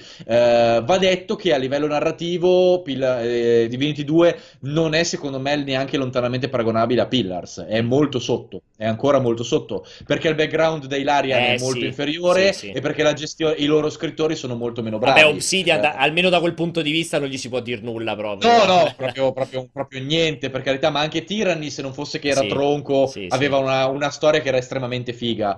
Eh, parliamoci chiaro, eh, se Divinity avesse la storia Ah, di, eh, di- di- di- di- quelle che fanno gli Obsidian, sarebbe veramente il miglior CRPG mai fatto nell'universo. Sono d'accordo, sono molto Eh, d'accordo. però, però capisci che Pillars e Obsidian a questo punto di vista qua sono una spanna sopra. Però Divinity è un gioco migliore, perché complessivamente è un gioco che evolve davvero il genere. Mm. Cioè è veramente il passo avanti a livello di gameplay che i CRPG aspettavano, mentre invece eh, Pillars è molto attaccato al passato. Sì, sì, è proprio super classico, se- non ha proprio volontà di mettere Eh, nulla di nuovo nel gameplay. C'è poco da Cioè, fare da quel punto di vista. Comunque, assolut- voglio sentire Tommaso, anche se tu sei lontano mille chilometri, lo so. Io sto... Sì, sì, sì, no, no, ma... E non eh, fai nulla per, canas- per- che- diciamo, per Per nascondere questa cosa. Ma non devo Però fra le, due, fra le due opzioni, se tu dovessi immaginare il gioco di ruolo classico, cioè ti senti comunque più attratto dal Pillars, cioè da tanta storia con purtroppo poco gameplay, sempre mettioni di virgolette No, no, no, o da Divinity? Divinity. Comunque ti piace più avere quella struttura di ass- gameplay assolutamente. figa da poter costruire l'azione di Assolutamente combattimento? sì, sì. La storia... Mi leggo un Allora, bel libro. No, non è mi leggo un libro, ma la posso trovare bella in qualsiasi genere, secondo me. Mm. Cioè, il GDR va bene, te la approfondisce, te la racconta con- con, mille sfumature, Sì. eccetera. Però, cioè, è un genere, capito? Eh, io nel genere cerco un tipo di gameplay particolare. Una storia la puoi trovare ovunque e comunque, quindi secondo me, cioè il, il problema grosso mio con eh, i giochi che durano così tanto e che Eh. basano tutto sulla narrativa è sempre quello, è sempre quello. Cioè, quando gioco cerco il gioco, capito? Proprio... Sì. Vuoi l'interazione fatta in un certo modo. Poi, se c'è la storia, Vabbè, non è che di dici, cap- "Ma tanto- cazzo, non la volevo." tanto- non la volevo, tanto di cappello, eccetera. Però, voglio dire, se mi dai Vanquish va bene lo stesso, Sì, va sì, benissimo sì, lo stesso, contento lo stesso, invece che avere un titolo solo di, di pura narrativa e puro, puro racconto. No, ci sta, ci sta. punto- Sono d'accordissimo. Comunque, su Pillars of Eternity 2, eh, non credo che ritorneremo in fase di preview, ormai arriveremo appunto in fase direttamente di recensione, come dicevo prima. C'è tantissima roba. Io approfitto per guadagnare un po' di tempo, perché non so se dalla regia già sono in collegamento, già hanno sentito Vincenzo, perché teoricamente eh, adesso ci dovrebbe essere il momento. Magari prima scrivigli piuttosto che chiamarlo. Sì, prima, dicevo dalla regia, prima scrivetegli per essere sicuro che sia disponibile, così io poi smetto di guadagnare tempo. Ok, allora... Eh, vi ricordo che lì alla fiera, che ricordo eh, si tiene appunto a San Francisco, la Game Developers Conference, adesso sono le 9 di mattina, le 9 e 2, eh, perché Certo. sono 8 ore indietro, non 9, per il fatto della differenza di ora legale, perché gli americani mettono l'ora legale, mi sembra una settimana prima rispetto all'Europa. Bravissimo, Beh, sono aneddoti che i nostri ascoltatori si possono giocare, è un modo bellissimo per rompere il ghiaccio con una bella ragazza al pub, ma lo sai che gli americani mettono l'ora legale un'ora prima? Perché la settimana di San. Francisco, Esatto. Mi ha insegnato anche questo. Secondo me lei arrotola il tovagliolo e va tira la scappa neanche ti giri e lei già non c'è più comunque dice- Super Seducer non ti ha Eh, insegnato esatto, niente, eh? esatto, esatto. Comunque, dicevo, eh, abbiamo lì giù sia Vincenzo che Umberto. Credo che il, il collegamento sia solo con Vincenzo, però. Prima mi dicono di mandare il servizio, ma in verità io non mando il servizio perché il servizio non c'entra nulla. Quindi eh, direi che fai entrare direttamente Vincenzo se hai modo, così lo tiriamo dentro mentre è lì. Eh, tra l'altro, penso che abbia ucciso Ah. Aligi mentre sta, mentre sta facendo Ah, questa cosa. Ah, no, c'è, sì, ti sentiamo. Ti sentiamo. Per fortuna non hai esordito con una bestemmia. Porco, mi hanno cancellato, mi hanno attaccato. Eh, no, dicevo, è lì giù. ehm, alla- la fiera che è praticamente appena appena aperto. Se non sbaglio, lui ha un panel. Ha il primo panel della giornata alle nove e mezza. Per cui dovrebbe essere. Quindi è già in ritardo, Solo, sostanzialmente. show- solo show floor o qualcosa del genere, credo stia camminando per andare verso eh, questo panel. Come dicevo, mh, mi è capitato forse di anche già l'anno scorso, Game Developers Conference strutturalmente è molto diversa dalle classiche fiere, nel senso che ci sono tutte queste tavole rotonde, questi panel che durano un'oretta, due ore, tre ore, dei workshop che durano anche 6-8 ore. Tu scegli quale seguire, ovviamente devi fare una scelta perché essendo così lunghi sei obbligato a fare una scelta, ma all'interno ogni tanto ci sono anche degli- dei classici appuntamenti a porte chiuse come era stato nel caso di Pillars of Eternity 2 dove lo sviluppatore ti fa provare il gioco soltanto a te. Ehm, ovviamente i ragazzi in primis stanno guardando tutti questi panel sperando di aver beccato quelli giusti perché è bellissimo che la GDC 20 giorni prima sei lì con tutto l'elenco infinito di panel e dici ok, devo scegliere a quali andare perché massimo ne potevano fare due contemporanei e quindi cominci a scegliere, vediamo chi è lo sviluppatore, vediamo di che cosa si parla, vediamo quanto dura, sono tutta una serie di variabili da mettere in considerazione per capire eh, cosa, cosa andare a seguire. Io non so più che altro dire per- nell'attesa che arrivi Vincenzo.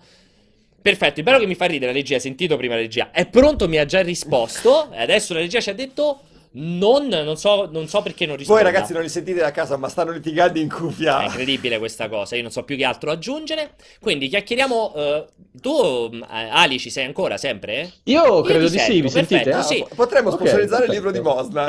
Già, ancora? No, allora io vorrei, io vorrei dirti Vabbè. che c'è... C'è lo sconto su Amazon, il 15%. Che sei- perfetto. Io vorrei dirti che c'è stata una grande ingiustizia comunque, perché io sono stato licenziato esattamente 38 volte per i live in contemporanea con te. E adesso? Eh, E adesso ha fatto live in contemporanea con te, Gabriella, e non hai detto Gabriella sei fuori. Allora, a parte che se Oh, non me lo scrive nessuno, non è che lo posso sapere. Cioè, vabbè, è tutto.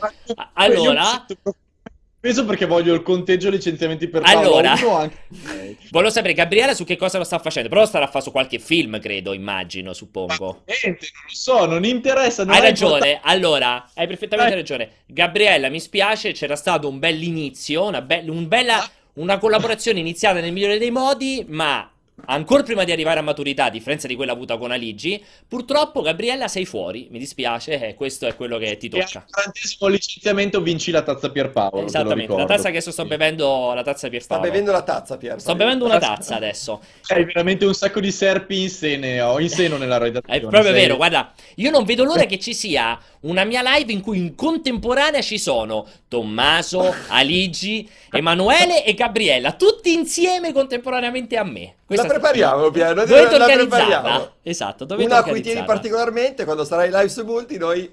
Cazzo, c'è Guardiamo. per Paolo, facciamo, partiamo ragazzi. Forse c'è Vincenzo, perché sento grande rumore ambientale.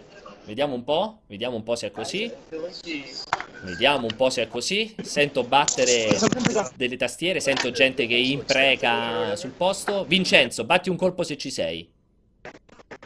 Direi di no. Mm, Direi, sento dei grandi rumori ambientali, ma non sento e non vedo Vincenzo. Vincenzo. Mm, no, allora, Batti le mani. Attenzione, attenzione, Vince? un po' si sente. Vincenzo? Vincenzo? Credo di avere un tipo di anno 15 minuti. Cioè, io Ok. dico una cosa e voi mi sentite tipo 10 Allora, siccome c'è questo lag infinito, potevi fare una ripresa in cui vedevamo uno sfondo, non un tetto che può sembrare che stai... Sono in classe. Eh, bello, facci classe, vedere la gente. aula. facci vedere Vincenzo all'università alla Federico II di Napoli. allora, raccontaci prima di tutto che stai per vedere e così, insomma, facci, facci sentire dentro alla GDC.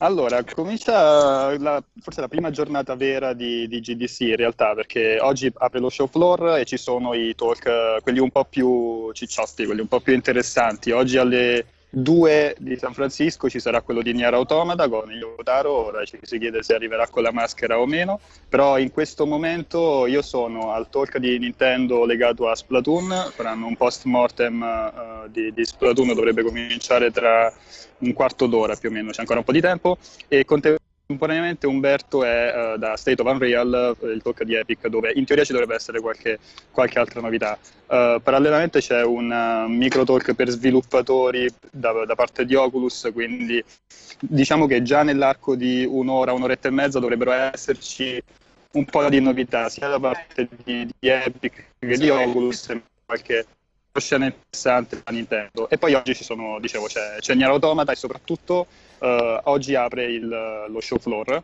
e quindi potremo andare in giro insomma tra gli stand e vedere se c'è qualcosa di, di interessante. La- Mi piace la parte, rallentatore. Ah, quello. Tutto in velocità. No, è impossibile capirlo in questa fase. C'è il momento dell'accelerazione. Tra l'altro l'immagine è molto bella. Il fermo immagine è importante. Tra l'altro, fa ridere perché Vincenzo ha risposto automaticamente a una domanda che era quello che chiedevano VR Missing in Action quest'anno, ma quindi in realtà c'è Oculus. Tra l'altro possiamo già anticiparvi che domani faremo un panel. Ecco, adesso sei un po' ritornato. La cosa che mi faceva più ridere, che notavano anche in chat, è che hai un pelato esattamente dietro di te alla tua sinistra che ogni tanto guarda noi in camera ed è chiaramente infastidito del fatto che tu stia facendo una live, ma chiaramente proprio, cioè non fa nulla per nasconderlo che tu stia facendo una live con noi, quindi un po' abbiamo paura che prima o poi ti, arri- ti meni perché sembra anche abbastanza grande, non sembra neanche uno particolarmente piccolino, sembra anche con le sue, le sue giuste dimensioni. Allora, Ma è pelato, cioè, da qua si vede. sì, sì, sì, era pelato, è pelato, ma è coperto dalla mano di Vincenzo, però mi sa che Vincenzo ha grandi problemi di connessione perché non ci sente. Sì, sì, non sì, so sì, se è sta recuperando. bloccato. Peccato perché gli volevo chiedere un po' di feedback su questi primi due giorni. Ha detto una cosa molto interessante che oggi apre ufficialmente lo show floor. Sì. Quindi lì ci potrebbero essere un po' di ehm, sta- demo station, insomma, po- poter provare concretamente qualcosa. Eh, sento che Vincenzo ogni tanto prova. Eh, fai così, Yak, dalla regia. Prova un attimo a tagliare la comunicazione e richiamarlo, che ogni tanto questa cosa sistema il problema. Ehm, dicevamo allora, Tra l'altro avete visto l'ambientazione che è veramente, cioè, è veramente a scuola, all'università, una Eh, roba... e banchi Sì, messi sì, in sì, fila. una roba un po' È triste anche. veramente al prendere appunti e tutto quanto. Una fi- comunque dimostra che ecco oggi terzo giorno iniziano le cose a essere forse un po' più sensate, magari potrebbe uscire qualche annuncio, qualche si spera, qualche novità che fino a questo momento non, non è ancora arrivato. Vediamo se riusciamo a ripristinare la comunicazione. Tra l'altro è bellissima, la- i tre pallini di Sembra caricamento della comunicazione sembra che ha un po' di muccioletto che gli esce dal naso. Il buon Vincenzo ovviamente non è... Che si merita comunque con questa Eh, foto guarda. del profilo. Che... Guarda che è incredibile questa, questa precisione del- dei tre pallini di caricamento. Eh, vediamo se si ricollega. Comunque, a parte questo, ehm, no, dicevo niente. Allora, la fiera, insomma, hai notato, è, è- è strutturata in quel modo. Quindi stai seduto, ti fai tutto il tuo panel, non ti puoi alzare perché altrimenti ti sparano e ti uccidono. Lui stava andarsi a fare quello di Splatoon 2. Se non ho capito male, mi ha detto, ha detto il post mortem di Splatoon. Splatoon. Splatoon 1, scusa. Splatoon 1. E dopodiché, Immagino. Sì, comunque di Splatoon probabilmente. Dopodiché eh, c'era oggi appunto c'era anche il panel interessante di Yoko Taro, insomma, che parlava di, di Nier Automata. Non mi ricordo che elemento specifico di Nier Automata. E E poi co- la qua- Real anche ha detto. Esatto. Di, norma, di norma lui fa sempre un panel sulla narrativa, ragazzi. Eh, fa la narrativa nei videogiochi, è un panel che ripropone tutti gli anni, sempre con qualche combinazione differente, perché comunque spie- sperimenta sempre con delle formule differenti. Eh, Vincenzo diceva: Spero che arrivi con la maschera. Arriva con la maschera, eh, ma se la toglie dopo un quarto d'ora, perché mi aveva rivelato durante un evento qualche anno fa che lui sopravvive giusto 15 minuti sotto quella maschera, dopo non riesce più a respirare. Giustamente. Perché eh, fa un caldo boia lì sotto. Ed è un, eh, un- In realtà dal vivo è un omino molto, molto rilassato, molto tranquillo e molto gentile ed educato. Poi quando mette la maschera si trasforma in Yoko Taro e diventa un cazzone atomico. eh, ma è veramente un geniaccio. Infatti il panel di Yoko Taro piacerebbe ascoltarlo anche a me, senza ombra di dubbio. E- Nel frattempo, eh, Vincenzo mi sa che No, mi sa che Vincenzo lo siamo perso dalle dal regia. Ci dite qualcosa? Di stanno riprovando dalla regia, altrimenti direi Beh, di se no abbiamo... Abbiamo comunque l'asso nella manica che io avevo preparato già con... Bravissimo. Già immaginavo che ci sarebbero stati questi problemi perché purtroppo quando si fanno le live in, cioè, in movimento è veramente complesso. Poi l'America ci ha insegnato in vent'anni che non riesce a avere delle connessioni dice- E decenti. quella è incredibile. È incredibile questa cosa. Cioè, l'America è la cosa più lontana dalle Sì, connessioni internet sì, sì. decenti. Io è una roba È che. vero. Cioè, È verissimo, sono terribili. Eh, Cioè, ogni, ogni volta che vai in... Eh, ma perché hanno il monopolio di T-Mobile e quella roba lì che gli devasta proprio Cioè, le connessioni. Nelle le- fiere non va mai, i wifi fanno, anche se c'è un po' di connessioni wifi poi fanno cagare. Ma Eh, perché bloccano la banda? Cioè, se non paghi delle cifre allucinanti, bloccano la banda. È una roba allucinante. Sì, sì, è imbarazzante. Allora io direi, mentre cerchiamo di recuperare il segnale, ehm, c'era appunto, volevamo chiacchierare un pochettino di The Banner Saga, visto che è stata un po'... Volevamo. Volevo fortemente, volevamo io e Aligi, io e Aligi volevamo fortemente, lo porto dietro insieme a me nella pena, io e Aligi volevamo fortemente parlare di Banner Saga La perché mia è stato... GDC è già finita. è stato l'annuncio a sorpresa, fra virgolette, del, del Nindis di ieri, tenuto come ultimo appunto da Nintendo, perché comunque un titolo, probabilmente fra quelli annunciati, è quello un po' più di spessore, nel senso in termini di investimento, perché comunque un titolo che è costato, alle spalle eh, comunque ex, non ricordo male, ex Electronic Arts, insomma sono, c'è un bel team dietro e appunto si avvicina al terzo e ultimo capitolo di questa trilogia, anche quella finanziata tramite Kickstarter, tramite crowdfunding. Però, se volete sapere che diavolo è The Banner Saga, iniziamo col nostro servizio, il nostro solito eh, breve servizio, in questo caso fatto da, sempre da Raffaele, con eh, il voice over di Carlo Buricana. Capito? Eh, ragazzi. Sono passati ben sei anni da quando Stoic Studio ha lanciato la sua prima raccolta fondi per finanziare lo sviluppo di The Banner Saga, uno strategico a turni maturo dallo stile grafico accattivante, con una forte enfasi sulla narrativa e un'ambientazione vichinga ricca di fascino. La campagna Kickstarter è ricordata come uno dei grandi successi della piattaforma e ha permesso di raccogliere oltre 700.000 dollari a fronte dei 100.000 richiesti dal team. A due anni dall'uscita del secondo capitolo, The Banner Saga 3 rappresenta quindi la chiusura di un cerchio, l'atto finale di una trilogia che presto accoglierà nuovi adepti con il debutto su Nintendo Switch. Chi ha già giocato i primi due The Banner Saga troverà nel terzo capitolo gli stessi ingredienti che hanno reso famosa la serie. Dalla narrazione non lineare alle musiche di Austin Wintory, dagli elementi da gioco di ruolo all'alternanza di battaglie, dialoghi e combattimenti a turni. Oltre ovviamente ai viaggi in carovana e alle curatissime scene di intermezzo animate. Inedita è invece l'ambientazione, che ha dato agli sviluppatori alcuni spunti per piccole novità e modifiche sulla formula originale. Le battaglie, per esempio, mantengono l'impalcatura tradizionale, ma l'aggiunta di un conto alla rovescia aumenta ora il senso d'urgenza. L'obiettivo è infatti quello di eliminare tutti i nemici entro un certo numero di turni, per scongiurare l'arrivo di una nuova ondata. Altri cambiamenti riguarderanno il comportamento delle unità avversarie e gli effetti sul terreno di gioco, con trappole lasciate dai nemici sconfitti e ricompense ottenute a ogni battaglia vinta. Ci saranno infine anche diversi finali alternativi, visto che gli eventi potranno prendere strade molto differenti a seconda delle decisioni del giocatore. The Banner Saga 3 arriverà quest'estate in contemporanea su PC, PlayStation 4, Xbox One e Switch.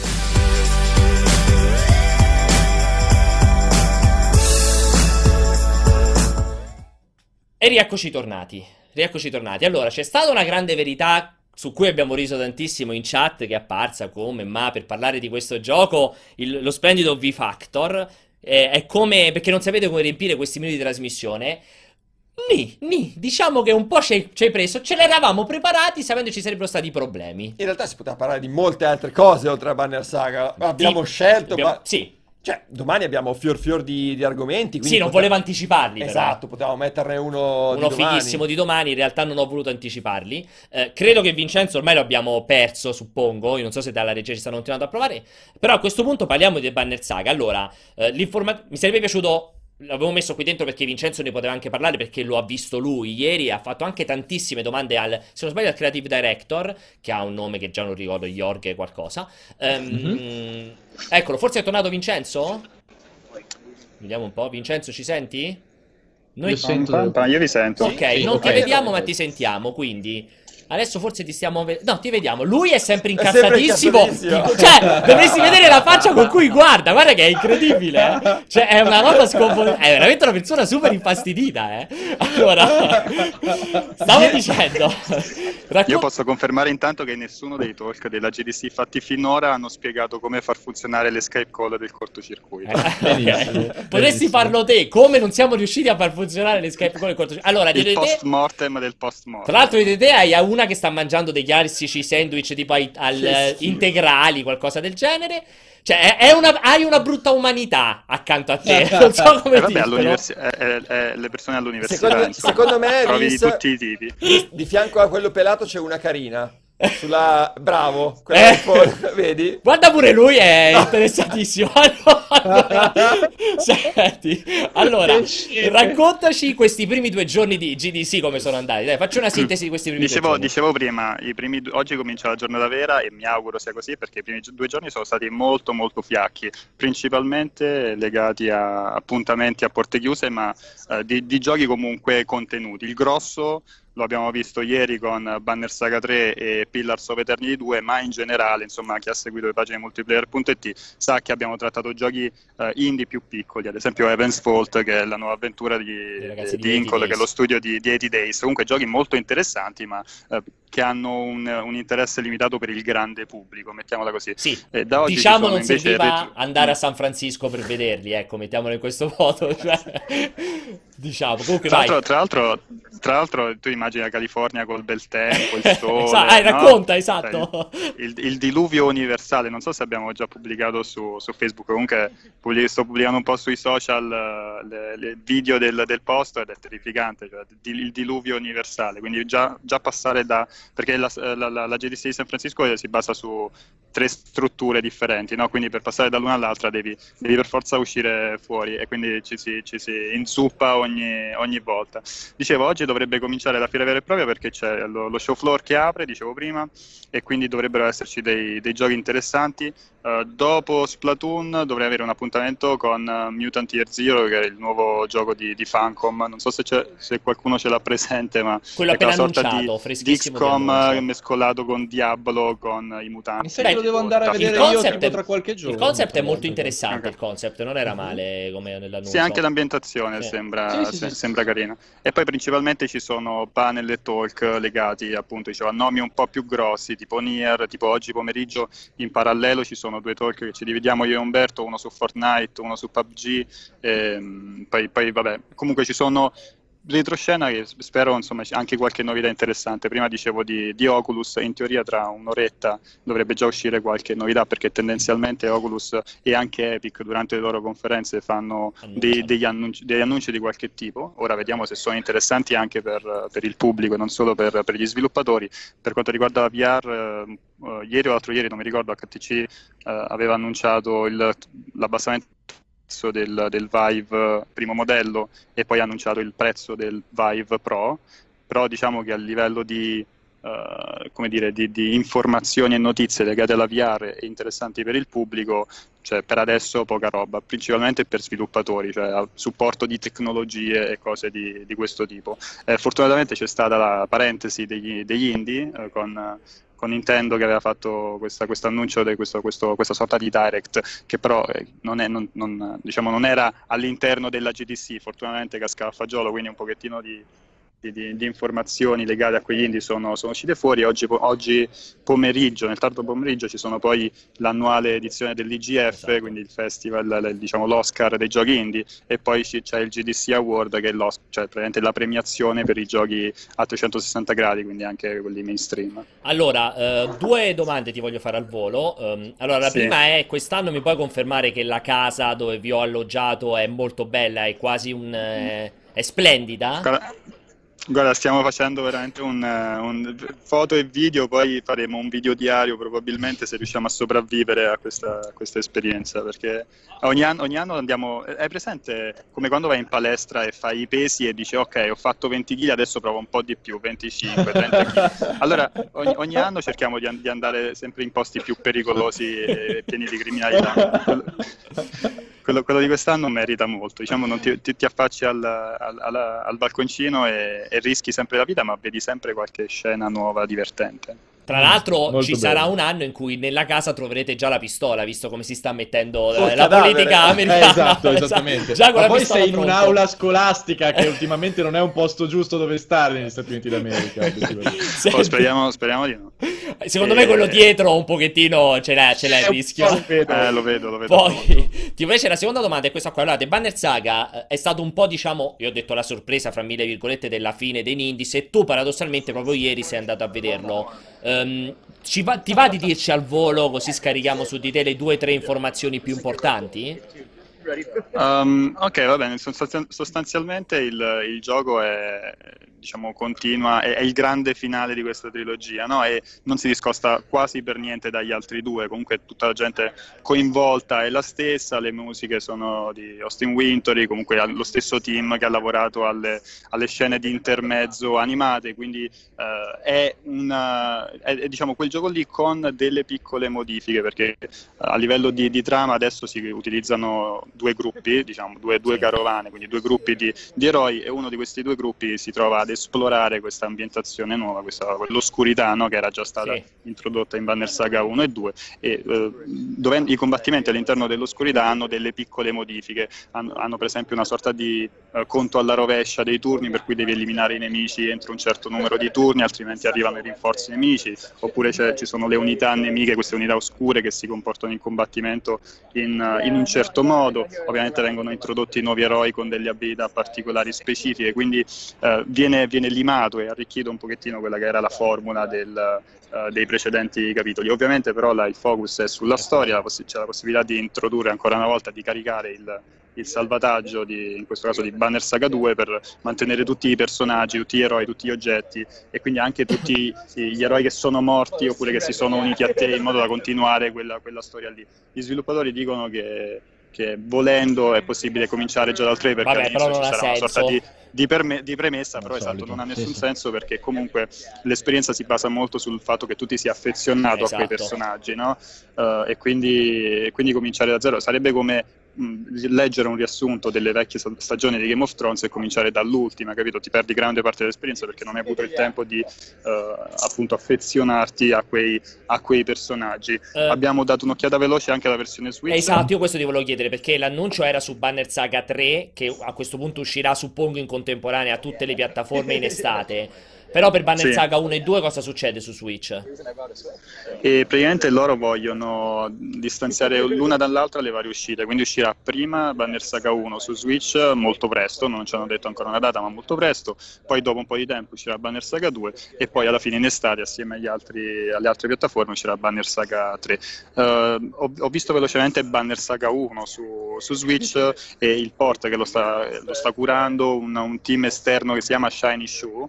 Eh, comunque sta adattando molto l'interfaccia e non- era, era prevedibile perché comunque il gioco è anche su, Su mobile, sì. quindi eh, diciamo che la- il testo è adattato per essere leggibile anche in modalità portatile e poi il gioco supporta il touchscreen, quindi tu in combattimento puoi toccare le caselle dove vuoi inviare, spostare le tue, le tue unità. Quindi mi, mi è sembrato un, un buon port da quel punto di vista. Allora, Vince, direi che fra poco, a te fra pochissimi minuti dovrebbe iniziare quel panel perché è 9 e mezza, giusto? Se non Esatto. ricordo male. Esatto, Eh, alle nove e mezza di San Francisco. Io non, so, io non so se ci rivediamo domani, eh, con te o con Umberto. Ci proviamo. so, proviamo a rivederci domani più o meno stessa ora.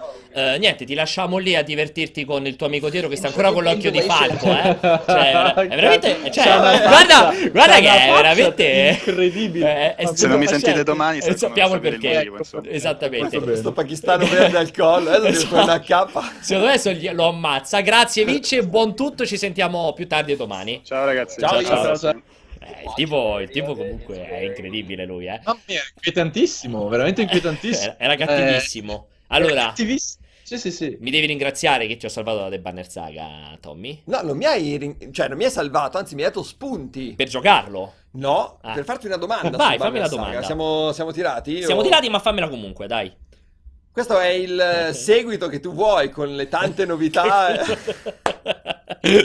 esatto. Per favore, qualcuno può chiudere Valentini? Ma no, no, scusa. fammi la domanda, questo No, è il seguito eh, che questo- voglio? Cioè, è questo il seguito che vuoi, e questa la tua preoccupazione che avevi su, su Pillars, insomma, è che non mantenesse le grandi aspettative del predecessore. Questo aggiunge i turni, il conto alla rovescia sui turni e poco altro, quindi sei pienamente No, soddisfatto. allora ti devo dire che è un po' diverso il presupposto. A parte che io sono un grande fan del More of the Same, ma questo non vuol dire che allora è un capolavoro il fa- chi fa il More of the Same fatto bene. No. Che questo però parte con un altro presupposto. Questo dal primo giorno mi ha detto che è una trilogia che esattamente spezzi in tre parti, cioè una storia unica che, scusami, volevo dire, una storia unica che spezzi in tre parti e ne fa una trilogia. Ehm, quindi non è che mi aspetto da uno all'altro una modifica, anche Ok. perché avendo giocato il primo e il secondo, cioè sono chiaramente dei giochi che si interro- a un certo punto si interrompono, è proprio come Matrix eh, 2 e 3, cioè a un certo punto proprio sul più bello ti interrompe e ti dice adesso aspetta l'altro, è quasi un titolo episodico, è quasi un gioco telltale, fra virgolette, con degli episodi distanziati due anni. Eh, per cui non è che mi aspetto che il secondo diventi un platform o che il secondo No, introduca certo. delle meccaniche No, no. completamente differenti. Certo, sarebbe bello che si inventassero delle soluzioni più avanzate. Per esempio, il secondo comunque introduceva gli ostacoli distruttibili, che comunque in una meccanica da strategia a turni fa molto la differenza all'interno, No. cioè, di un sistema di combattimento che hai visto mille volte. Eh, per cui Eh. dico, ci sta. Dimmi, Ali, se voglio sentire anche te. No, no, è, è la- è la sua- è- verissimo, nel senso che loro erano comunque partiti esattamente col presupposto che tu dicevi, con l'intenzione di dividere la narrativa in tre parti. Però va detto che The Banner Saga è anche un titolo che a livello di eh, tattica e gameplay aveva delle mancanze. Oh, Cioè, a livello, sì, super a livello meccanico aveva- era molto basic, soprattutto se eri abituato a giochi a turni estremamente più complessi. Quindi eh, va bene il more of the same, ma eh, se vuoi continuare la storia, considerando che comunque a livello di sviluppo, per quanto sia un gioco bellissimo graficamente disegnato a mano e animato magnificamente, eh, non era assolutamente impossibile cercare di fare quel passo avanti a livello di gameplay tattico che eh, il gioco meritava. Io dal 3 mi aspettavo, se non altro, un po' più di sbattimento da quel punto di vista, eh, laddove invece sto, quei gameplay che ho visto non mi danno l'impressione. Sì, ha molto, me- identico, ha esatto, molto meno cioè- rispetto addirittura del 2 quanto aveva fatto rispetto all'1 perché il 2 Esattamente. introduceva anche i rinforzi in corso. No, in corsa. Esattamente, Cioè, quindi ha- era portato più avanti. Effettivamente. Il 3 sicuramente visto così, però credo sia ancora un po' presto, sicuramente visto così... Cioè, se veramente l'unica introduzione è che mi metti le missioni, cioè le- i combattimenti Sì, col sì, tempo, sì, sì. cioè veramente non hai fatto, hai fatto il, comp- No, il micro ma infatti- compitino. Ma infatti a Questo punto, cioè, secondo me, eh, è un gioco solo diviso in tre pezzi, non sono tre Sì, sì. seguiti. Cioè, è il gioco base. eh, è, è- è molto più storia che gioco, ma secondo me non è che potevano anche evitare di stra- trascurare il gioco in questo caso, perché era un tipo di ti- una tipologia di titolo che ben si sposava delle evoluzioni a livello di gameplay un pochettino più concrete. Poi, per carità, eh, il gioco è bello, l'ambientazione è stupenda, i disegni sono meravigliosi, ehm, non mi È- è- attrae è poi così tanto. Sì, è però. sempre un titolo indipendente a bassissimo Certo, budget, certo. per cui lo, lo- lo Cioè, allontano però- comunque però- da Pillars of Eternity 2 rispetto No, al per primo. carità, Cioè, però No, lo no, è beh, ma era il concetto, non è, No, che stavamo il mettendo... concetto hai fatto No, una no, no, domanda infatti- intelligentissima e ti dico, sì, è sempre bello un More of the Same che sia rifinito, che aggiunga qualche cosa. Probabilmente mi Certo. aspetto di più dal More of the Same di Pillars of Eternity 2 rispetto al primo, perché io già questo quando me l'hanno annunciato mi aspettavo veramente Banner Saga episodio 1, episodio 2, episodio 3. Non mi as- differenza. Cioè, per me non è Banner Saga 2, Banner Saga 3, che è, una- ma- che è il, il seguito del seguito. È Banner Saga. Sì, è Banner Saga episodio Banner 1, 2 e Saga. 3, per me rientra in Ok, quell'ambito chiaro. lì. Allora, andiamo di corsissima perché effettivamente ci siamo allungati in modo molto piacevole. Passiamo allo slot dopo che tra l'altro è una doppietta perché parliamo di 11-bit eh, che tra l'altro sono sviluppatori, non so chi di voi due, se voi due l'avete già giocato, di quella piccola perla, secondo me con un bellissimo concept, con un gameplay per me un po' troppo basico, che era This War of Mine, che cioè esteticamente come concept a me è piaciuto tantissimo, poi a livello di gioco non è che mi aveva fatto proprio impazzire. Eh, adesso comunque stanno continuando a sfornare titoli su titoli su titoli. In occasione della GDC hanno presentato, hanno mm, mostrato in modo un po' più approfondito sia Frostpunk che Children of Morta. Partiamo proprio da Frostpunk. Che sembra molto interessante, vediamo un servizio velocissimo ehm, fatto da Raffaele con il voiceover di Carlo e poi ne parliamo al volo. Partito?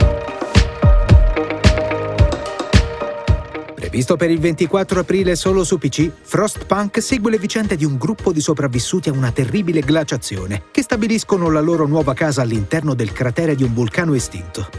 Il nuovo lavoro di 11-bit è quindi un gestionale dove bisogna occuparsi da una parte della ricostruzione, dall'altra dei bisogni di un gruppo di persone costrette a vivere in condizioni estreme. Tuttavia, la portata della parte manageriale e di pianificazione è diversa dal solito. L'area edificabile si sviluppa attorno a una turbina che genera calore e permette sia agli abitanti di sopravvivere sia alle strutture di operare. L'obiettivo non è espandersi all'infinito o arricchirsi, ma riuscire a sopravvivere per un dato numero di giorni. Sviluppare una società in queste condizioni è difficile e costringe a prendere decisioni drastiche riguardo l'istruzione dei bambini o la sepoltura dei cadaveri. La componente narrativa è ben strutturata e si sviluppa attraverso una serie di schermate fisse che portano una grande varietà di situazioni e scenari. La campagna durerà tra le 10 e le 12 ore, ma la quantità di scelte e finali alternativi dovrebbero garantire una buona dose di rigiocabilità.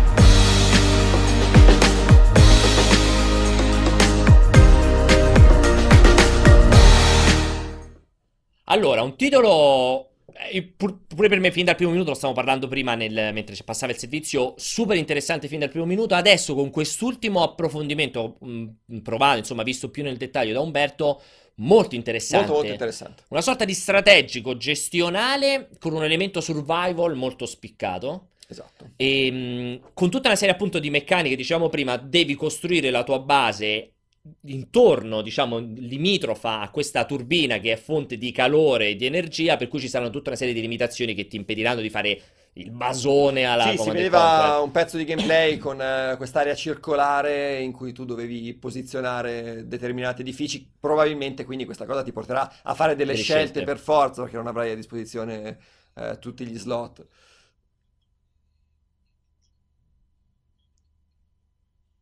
Di sviluppo e gli sviluppatori. Eh, come avete detto, gli sviluppatori sono quelli di This War of Mine. Esatto, sono molto sì. bravi a gestire la narrativa sulle situazioni drammatiche. Cioè, in This War of Mine c'era questa cosa molto molto figa in cui tu andavi nelle case, trovavi i sopravvissuti o i malintenzionati e la storia si sviluppava anche in base a ciò che tu facevi, in base a ciò che trovavi. Esatto, esatto. Frostpunk lo hanno gestito in modo molto simile, nel senso che tu hai questo generatore centrale eh, e questa città che è l'ultima città della Terra, non si sa. Sì, non si Comunque capisce dopo genera, esatto, Post- l'impianto narrativo, esatto. Esatto, post glaciazione e tu devi far sopravvivere la tua popolazione il più a lungo possibile, ovviamente. Al- attorno a questo generatore tu puoi costruire solo circolarmente, eh, ma puoi selezionare vari edifici in base alle necessità della tua popolazione, quindi eh, ospedali, cose varie, in base a come sta la tua popolazione alle necessità che ha, eh, eh, zone di raccolta e cose di questo tipo qua. Ma eh, il focus del gioco non è tanto la costruzione, che comunque è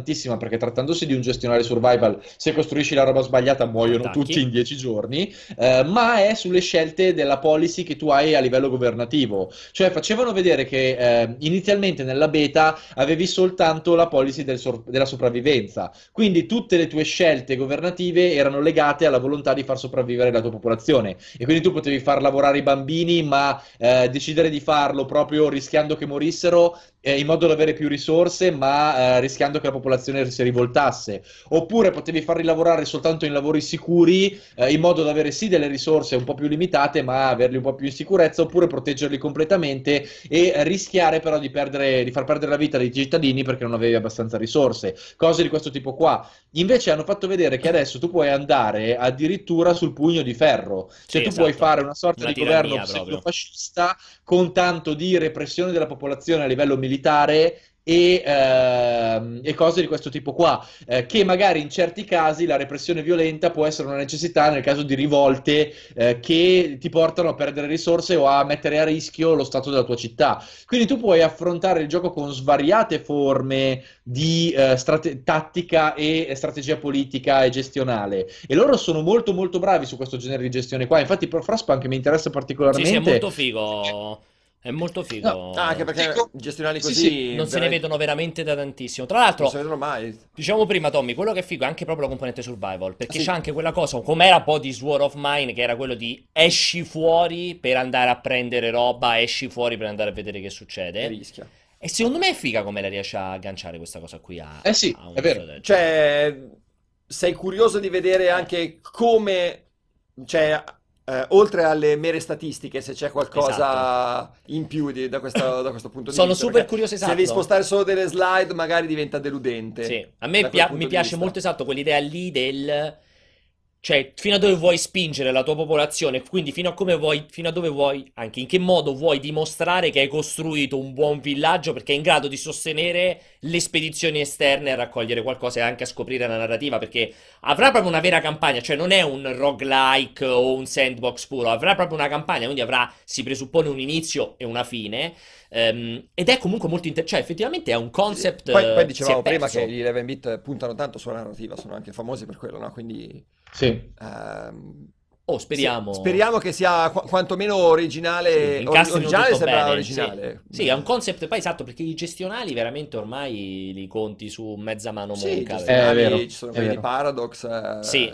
Sì, Che però sono sì. proprio molto molto classici, sono quasi Pillars of Eternity in versione strategica, cioè tutti Eh, bellissimi. Loro fanno dei gran gran strategy. Sì, esatto, eh, Stellaris mi è piaciuto tantissimo, eh. Però ecco, questo sembra spingere un po' più verso Sì, sì, sì. un passo in avanti, mettiamo così, un po' più innovativo, un po' più originale. Su scala ridotta ovviamente, Certo. perché è solo la tua Esatto. città, il tuo agglomerato da, villaggio. da far crescere, però insomma più nel dettaglio, con, eh, con degli elementi originali sicuramente. Io non ricordo, visto che lo chiedevano in chat, di Sword of Mine non ricordo più se era tradotto in italiano. Ho paura di no. Non vorrei dire Mi sembra di sì. Ah, eh. ok. Forse non l'avevano fatto solo dopo che l'avevano portato, forse su console l'avevano tradotto. Io non ricordo. Cioè, sono abbastanza Mi sembra che sia arrivata più avanti la Eh, perché sono traduzione. abbastanza convinto da averlo traduzione, giocato in forse. inglese. Sono abbastanza convinto. Quindi non ricordo se l'avevano tradotto. Però Eh, no, l'hai dalla giocato chat, su Steam eh, tu Sì, sicuramente. su Dalla PC, l'avevo chat giocato dicono su di PC. no. Ehm, No. Questo Frostpunk, non lo so, ragazzi. Il discorso della traduzione è sempre molto complesso perché ecco, 11-bit rimane uno studio indipendente. Non sappiamo la quantità di narrativa. È ovvio che se fai un gioco eh, cioè, con tanta narrativa è un po' rischi, cioè, A mettersi presci- lì a Ragazzi, tradurlo. vabbè, ma questo qua è un discorso che abbiamo fatto Milioni sempre. di volte, Cioè, mh, su, su titoli così piccoli, lo sforzo produttivo per tradurre probabilmente poi è, è una perdita di denaro rispetto al guadagno che, che ne trai nel non tradurlo. Perché Sì, Va detto che dipende anche dalle linee di testo, non credo che sia particolarmente ricchissimo di dialoghi, in tutta sincerità. Beh, però è un gestionale, quindi di roba scritta tradurre ce ne sta, eh. Bisogna Tutto- vedere un tutti- po'. tutti i tooltip pregi sono veramente tanti in un gestionale. Vabbè, comunque This War of Mine l'hanno tradotto, quindi è possibilità, è Bisogna possibile che vedere, sì, è possibile. Eh, ne approfitto intanto per infilare eh, dentro, continuiamo di corsa, mh, tanto tre parole in croce veramente per Children of Morta. Prima sentiamo al volo anche in questo caso il servizio, che è l'altro titolo di 11-bit, servizio, eh, lo dico per, per completezza, giustamente fatto in questo caso da Tommaso, con il voiceover di Marileda.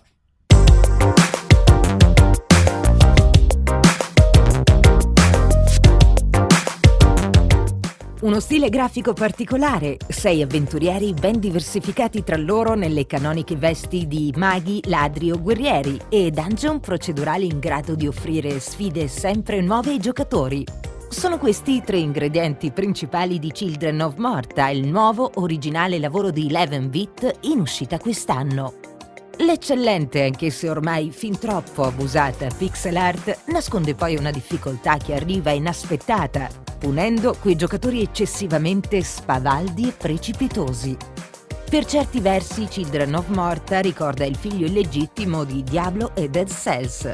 Cerca infatti di prendere il meglio dalle due produzioni, ma ne modifica l'essenza per trasformarsi in qualcosa di più genuino e a suo modo unico. Idee originali compongono dunque un gameplay atipico dove i personaggi si potenziano mano a mano che procedono per i vari sotterranei, mentre entrano in possesso di rune capaci di cambiarne temporaneamente gli attacchi principali e secondari, modificando così costantemente il modo di giocare. Questo action RPG atipico vuole insomma essere un'opera in continua evoluzione, un titolo mai uguale a se stesso, ma soprattutto un gioco che costringerà i volenterosi guerrieri ad adattarsi velocemente alle molteplici situazioni che la casualità metterà loro contro.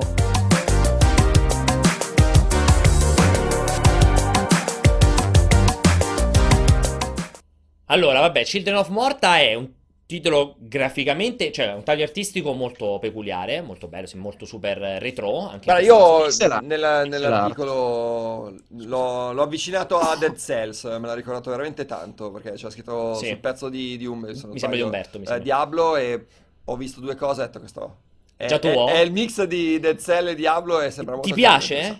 interessante. Interessante. Da, da lì a piacere senza No, è che averlo ris- provato.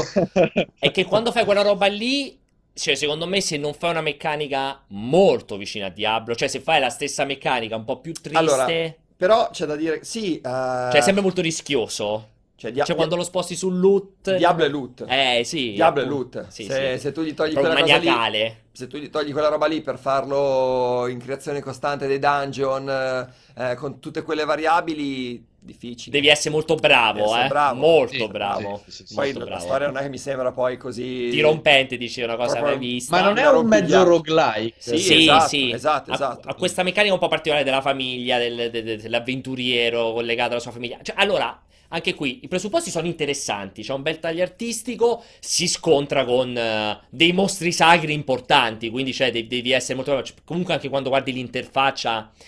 Cioè, ha dei legami con Diablo. Diciamo, se non, se non mi fa un certo tipo di meccanica, è super rischioso. Esatto, esatto. Super rischioso. Sì, sì. Però, comunque, dici, teniamolo sott'occhio. Questo Teniamolo sott'occhio, io non mi sbiacerei a dire che è bellissimo, che- è interessante, Interessante. interessante, Tra- può essere divertente. No, Tra ma è sicuramente, è sicuramente molto interessante anche perché cerca di fare un po' quello che fa Frostpunk, ma su questo genere qua, perché proprio per la questione della famiglia anche questo punta abbastanza Sì. sul comparto narrativo, da quello che ho capito, no? E, Sì, tra, sì, e sì, tra esatto. l'altro aggiungiamo pure che se- sempre 11-bit sta facendo anche Moonlighter, altro titolo Che cacchio, super sì, sì. interessante, quindi veramente, a parte io non so quanti diavolo siano a questo punto 11-bit Studios, perché cioè, si comportano Oh. quasi da publisher più che da sviluppatore, comunque Eh sì, esatto. tre titoli corposi molto diversi tra loro come genere, come ambientazione, come tutto, sviluppati tutti e tre dallo stesso team, quindi tanto di cappello. Non so se abbiamo un filmato di Moonlighter per farlo Guarda, vedere. non lo so, però ragazzi. Moonlighter è tipo uno degli indie che mi interessa di più in assoluto. Sì, è super figo. Cioè, a me- proprio, il concept è proprio fighissimo. Sì, sì, sì. Tra l'altro, per chi,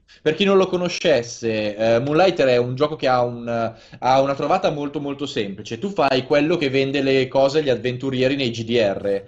Che normalmente è un NPC che non fa niente, solo che ti fanno vedere dove gli NPC che vendono gli oggetti agli Vanno a avventurieri raccogliere, cose. esatto. E vanno a raccoglierle nei dungeon al- di notte, mentre di giorno li mettono nel negozio. Quindi tu sei a tua volta un avventuriero che va nei dungeon solo per raccogliere le armi e gli oggetti Da da, vendere. agli avventurieri durante le campagne. Ed è molto molto figo anche perché ho visto che è difficoltà molto elevata, eh, dungeon strutturati abbastanza bene. Classica visuale, art. sì, classica sì, visuale alla Zelda dall'alto, dalla Zelda ovviamente i vecchi Zelda. Ehm, tra l'altro, se non sbaglio, il concept in realtà c'era già un altro gioco su PC. Ne avevo parlato con Simone, non ri- con Tagliaferri, non ricordo minimamente come si chiamasse, in cui tu facevi il negoziante di oggetti che dovevi andare nei dungeon a raccoglierli. Adesso non ricordo minimamente come si chiamasse. È molto carino perché poi ha queste schermate di combattimento proprio alla The Legend of Zelda 1 o alla Bind of Isaac. Of of Sì, Isaac, sì, sì. cioè sch- schermata fissa con i nemici da far fuori. Sì, Eh, sì, sì, roguelike anche questo. Eh, comunque, insomma, sono tutti concept abbastanza interessanti. Quindi, veramente bravi loro a tirar fuori roba. E lo stile mi sembra No, ma- sempre molto carino. Comunque. Sì, cioè, sono. Certo, sì, sì, sì, assolutamente. Beh, sono, sono sicuramente molto geniali. Ah, Rice- Rice TR era bravissimo in chat TR. che mi aveva dato il coso esatto che è più o meno ha lo stesso concept qui fatto molto bello anche a livello estetico Sì, Cioè, sì, tanto sì, di cappello un team indipendente che ti tira fuori ti sviluppa tre titoli del genere comunque veramente nulla da dire in proposito Ehm, Esattamente.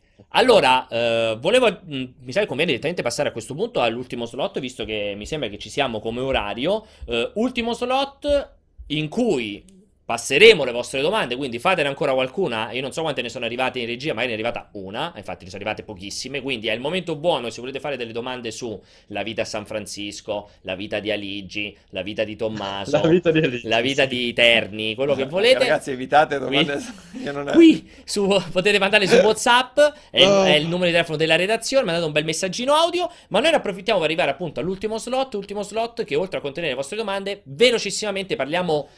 Del- di una interessante novità che è stata, insomma, è stata Del nulla parliamo. De- parliamo del nulla con, diciamo, speranze, del nulla Con ottimistico. No, speranze. no, no. Senza neanche speranze. Comunque, di cosa parliamo? Visto che c'è anche un po' di dibattito in, in chat in proposito, allora parleremo. Parliamo anzi di Proxy, che è questo nuovo progetto, perché ovviamente però non c'è nulla, nuovo progetto di Will Wright.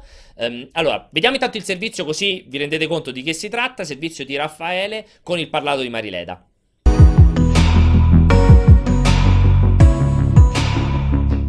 Proxy è il nuovo progetto per piattaforme mobile di Will Wright, il leggendario game designer che ha dato vita a pilastri del genere simulativo come Spore, The Sims e SimCity. L'annuncio è arrivato durante una conferenza della Game Developers Conference dedicata a Unity, a dieci anni dall'uscita dall'ultimo gioco di Wright. Realizzato in collaborazione con Gallium Artists, Proxy sembra poter rinnovare ancora una volta il genere, permettendo ai giocatori di costruire mondi utilizzando direttamente i propri ricordi. Partendo da un mondo completamente vuoto si potranno infatti sfruttare argomenti come le avventure familiari per i blocchi costruttivi, creando isole di ricordi connessi tra loro. Il game designer ha colto l'occasione dell'annuncio anche per lanciare la Proxy Art Challenge.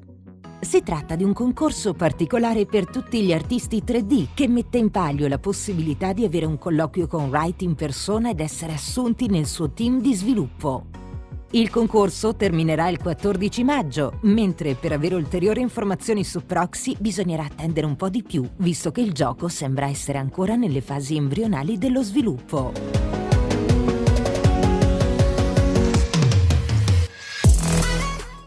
Allora, partiamo dalla splendida citazione di Dark79 in chat, ma chi è Marco Columbro? Che comunque è una bellissima, un bellissimo messaggio, ti facciamo i complimenti.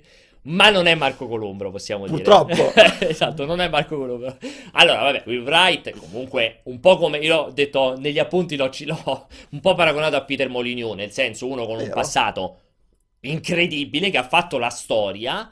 Probabilmente Molyneux anche di più rispetto a Will Wright, con tutto Will Wright ha fatto per me SimCity che comunque rimane, è una di quelle robe imprescindibili. Sì, esatto, non puoi dire nulla, ha fatto il The Sims che comunque è stato un elemento cardine anche quello nell'evoluzione dei videogiochi.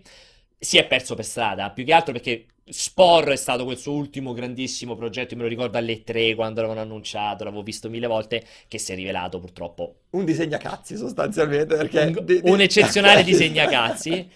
Pur- Vabbè, ma tutti, tutti, perché Ma, cioè, effettivamente se guardavi su YouTube c'era solo tempi, quello, c'era era solo quello, solo cazzi con le gambe di tutti i tipi. Purtroppo, insomma, un po' naufragato se stesso, però lui rispetto a Moligno ha avuto il buon gusto di sparire. Di smetterla. Sì, perché comunque Moligno ha cominciato a fare quella roba con i 22 cans, eh, sì, cioè ne ha, ne ha fatte di robe Fable, Pare tipo che... Cioè- pare che io sia mutato, tra l'altro. No, ti No, sentiamo ti sentiamo. perfettamente. No, Ale. voi mi sentite, ma gli spettatori no. Eh. Dalla chat eh, non Ah, non lo so, forse hanno È risolto, risolto, adesso risolto. ti, adesso ti Ok. sentono. Adesso mi sentono, Sì, perfetto. dicevo, molto bene. rispetto a Moligno, cioè Moligno ha continuato a dire cazzate per tanti anni. Will Wright ha detto, ok, non ho più nulla da dire, mi metto da... Cioè, Cospor ha fatto una cazzata, basta, mi metto da parte. Questa è una cosa che io apprezzo molto nel- nelle persone di sviluppatori. Adesso è tornato con un concept comunque che non trovo proprio orripilante o completamente senza senso come Molineux che aveva detto troverete la resistenza della vita nel cubo quando avrete rotto l'ultimo cioè te lo ricordi gli annunci? cioè Sì, quello ma, ma ti ricordi il? Ecco. Ti ricordi la, Cioè, la- eh, cambierà la il vita senso della vita vi cambierà la vita quando No, troverete ma- il centro ma il del cubo. concorso, ragazzi, Eh, vabbè, quello concorso- che era, ecco, cioè. Cioè, Lì poi è- lui teoricamente doveva dare Sì, boh, i poteri ricordo, della divinità. del- ricavi- Sì, allora. I poteri della divinità dentro il gioco Allora, del quello, Oh, ecco, quella è la follia. Almeno Will Wright non è che ha detto allora ragazzi sto per fare un gioco mobile che vi rivoluzionerà l'esistenza. No, chiaro. È stato tranquillo, un progetto che comunque è interessante perché dovrebbe essere una sorta di gioco, sicuramente sarà un gioco mobile, che immagino andrà a pescare dalle vostre foto, da, non lo so, gli appuntamenti del Da calendario, Facebook. da Facebook e costruirà una sorta di mondo dove voi potrete rivivere in un modo originale le vostre, i, vostri, i momenti della vostra vita che tutti in fin dei conti abbiamo sul cellulare in qualche modo, perché a meno che non cambi il cellulare ogni sei mesi e cancelli tutto, più o meno hai tanta roba sul cellulare. Non è una cosa così proprio senza senso, può essere un concept sensato, il problema magari si risolve in fai tanti tap eh, o, o- Sì. o guardi e basta, c'è ovviamente quel problema lì. Però Eh, l'idea, il dai, rischio c'è. L'idea l'idea... se ne parla perché di Wright, se no... Se, se, Ah beh certo, se- quello, quello senza... Sì, sì, chiaro. quello, Sì. quello, Beh, quello L'avrebbero bollata come stronzata. eh. Punto. certo, se fosse stato Moligno che diceva adesso vi faccio questo, però capito, immagino Moligno annunciava e faceva con questo, col gioco che sto facendo, potrete rivivere le vostre esperienze in un modo che andrà oltre la morte. Non so, avrebbe fatto qualche, esatto, avrebbe fatto qualche dichiarazione Uguale. infinita. Invece così lui è stato abbastanza più tranquillo, dai, non è, non è così brutto. Il problema è che è un gioco che sarà lontano chilometri perché lui nell'annuncio dice addirittura sta ancora cercando artisti, cioè dice se siete degli Sì, è vero, artisti che potete trasformare questa mia idea in un gioco, fatevi avanti perché io non ho nessuno. È in partnership con Unity Sì. che gli dà supporto, però attualmente veramente non c'è niente. il Non c'è niente, no, c'è, c'è lui che ha fatto un video e ha chiesto aiuto. È un game designer disperato. esatto, Eh, deve- sì, solo, è un game designer Diciamo- solo. Quindi diciamo che il paradosso, il paradosso è che Molino con, sta con quella stronzata del cubo e di Sì, Godus era partito paradossalmente da basi più solide. Però... Sì, boh, però eh, sparandole, era partito da basi più solide, però Sì, sparando sì. oltre Sì. l'universo. Beh, Godus poi non era neanche una No, delle cose peggiori che ha fatto. Godus anzi dire. era diventato addirittura piacevole quando poi è uscito su PC. Sì. Che, fa- che l'avevano ri- ripensato per levare le meccaniche tipiche da mobile di quel periodo. Però comunque rimaneva un giochetto. È un giochino, Certo, sì, sì, certo, assolutamente. Qui sicuramente sono basi meno solide perché appunto non c'è nulla, però magari un'idea che magari la può concretizzare in un modo più interessante. Cioè, me ne immagino, sai, quei giochi che puoi far vedere veramente a tua madre. Dici, guarda che carina questa cosa qui per... Non lo so per Pensavo cosa. che cioè, tu me lo proponi, ti- no, fallo vedere a tua madre, capito? esatto, esatto, esattamente, che non è male come cosa. Comunque, allora, ehm, ne approfittiamo. Ci sono arrivate un po' di domande. È il momento giusto di farle passare. Ali, purtroppo, come al Oi. solito, noi le domande non riusciamo a fartele sentire, quindi te le diremo. Quindi tu starai in religioso silenzio. Se sono molto interessanti, te le ripeteremo, altrimenti passeremo oltre. Quindi sentiamo al volo Mhm. le domande dalla chat, dalla regia. Eh, ciao Pierpaolo, ciao Tommaso, buon pomeriggio. Sono Luigi e vi contatto da Napoli. Eh, una domanda veloce. Secondo voi con la nuova eh, generazione di console è possibile eh, aspettarsi un miglioramento per quanto riguarda l'intelligenza artificiale, ma soprattutto con fenomeni attuali quali PUBG eh, e simili, gli sviluppatori eh, secondo voi sono condizionati nel, mm, nello sviluppare, o meglio nell'investire maggiormente su questa tecnologia? Grazie, un abbraccio fortissimo. Allora, la domanda è un po' più o meno si ricollega anche a quella all'inizio, inizio, inizio della puntata, cioè con la nuova generazione possiamo aspettarci dei miglioramenti nell'intelligenza artificiale? Eh, e poi non ho ben capito il collegamento con PUBG o No, con e invece Fortnite. secondo me eh, il collegamento è molto, molto interessante. Forse ti è sfuggito. Mi è sfuggito il punto di passaggio, stavo leggendo la chat purtroppo. Perché ehm, Luigi si chiamava? Luigi da Napoli dice: Hanno fatto PUBG e Fortnite, intelligenza artificiale zero. non c'è, Zero. Hanno Certo, fatto sì, sì, una sì. quantità di soldi infinita. imbarazzante. Gli altri sviluppatori devono spendere soldi sull'intelligenza artificiale e poi magari non raggiungere gli stessi obiettivi di PUBG e Fortnite. Quindi lui diceva, visto come come è andato con Visto che puoi fare soldi visto- senza sen- fare intelligenza investire artificiale. sull'intelligenza artificiale, perché investire sull'intelligenza artificiale? Cioè, quello lì era, secondo me, il, il collegamento molto collegamento interessante. interessante. Allora, una domanda è una di quelle domande difficili. Allora, Dipende sempre da cosa vuoi sviluppare. esatto. Da cosa Certo. vuoi sviluppare? Se vuoi sviluppare un titolo multiplayer, Se vuoi fare il, il The Last of Us 3, mi immagino che. Non mi immagino. Spero, ma purtroppo non credo, che ci possa essere un lavoro di intelligenza artificiale incredibile. Perché comunque Certo. continuiamo ad andare avanti da un punto di vista eh, prestazionale.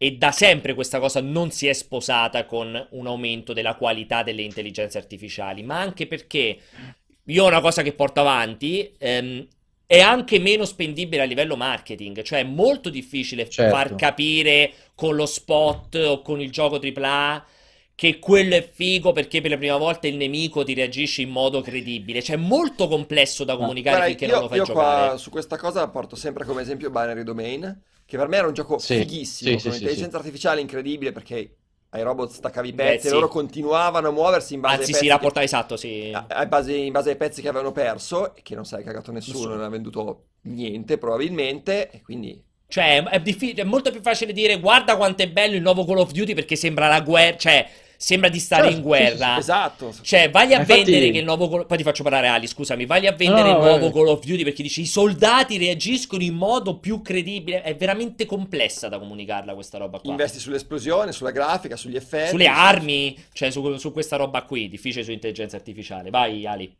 No, ma infatti è un elemento che fai fatichissima a vendere ed è un elemento che tra l'altro si accomuna solo e esclusivamente ai titoli in single player, proprio sì. per quello che stiamo dicendo, salvo che non facciano un qualche multiplayer che abbia un'incredibile eh, intelligenza artificiale legata a qualche cosa del gameplay, è una cosa che Beh, puoi spenderti solo sul single esempio, player. Regi. Alla Monster Hunter, che comunque lì non parliamo di una grande IA, ma No, no, di infatti dico, una sarebbe IA piuttosto sviluppata. Eh, Ah, sì, certo, No, che credibili. però- sì.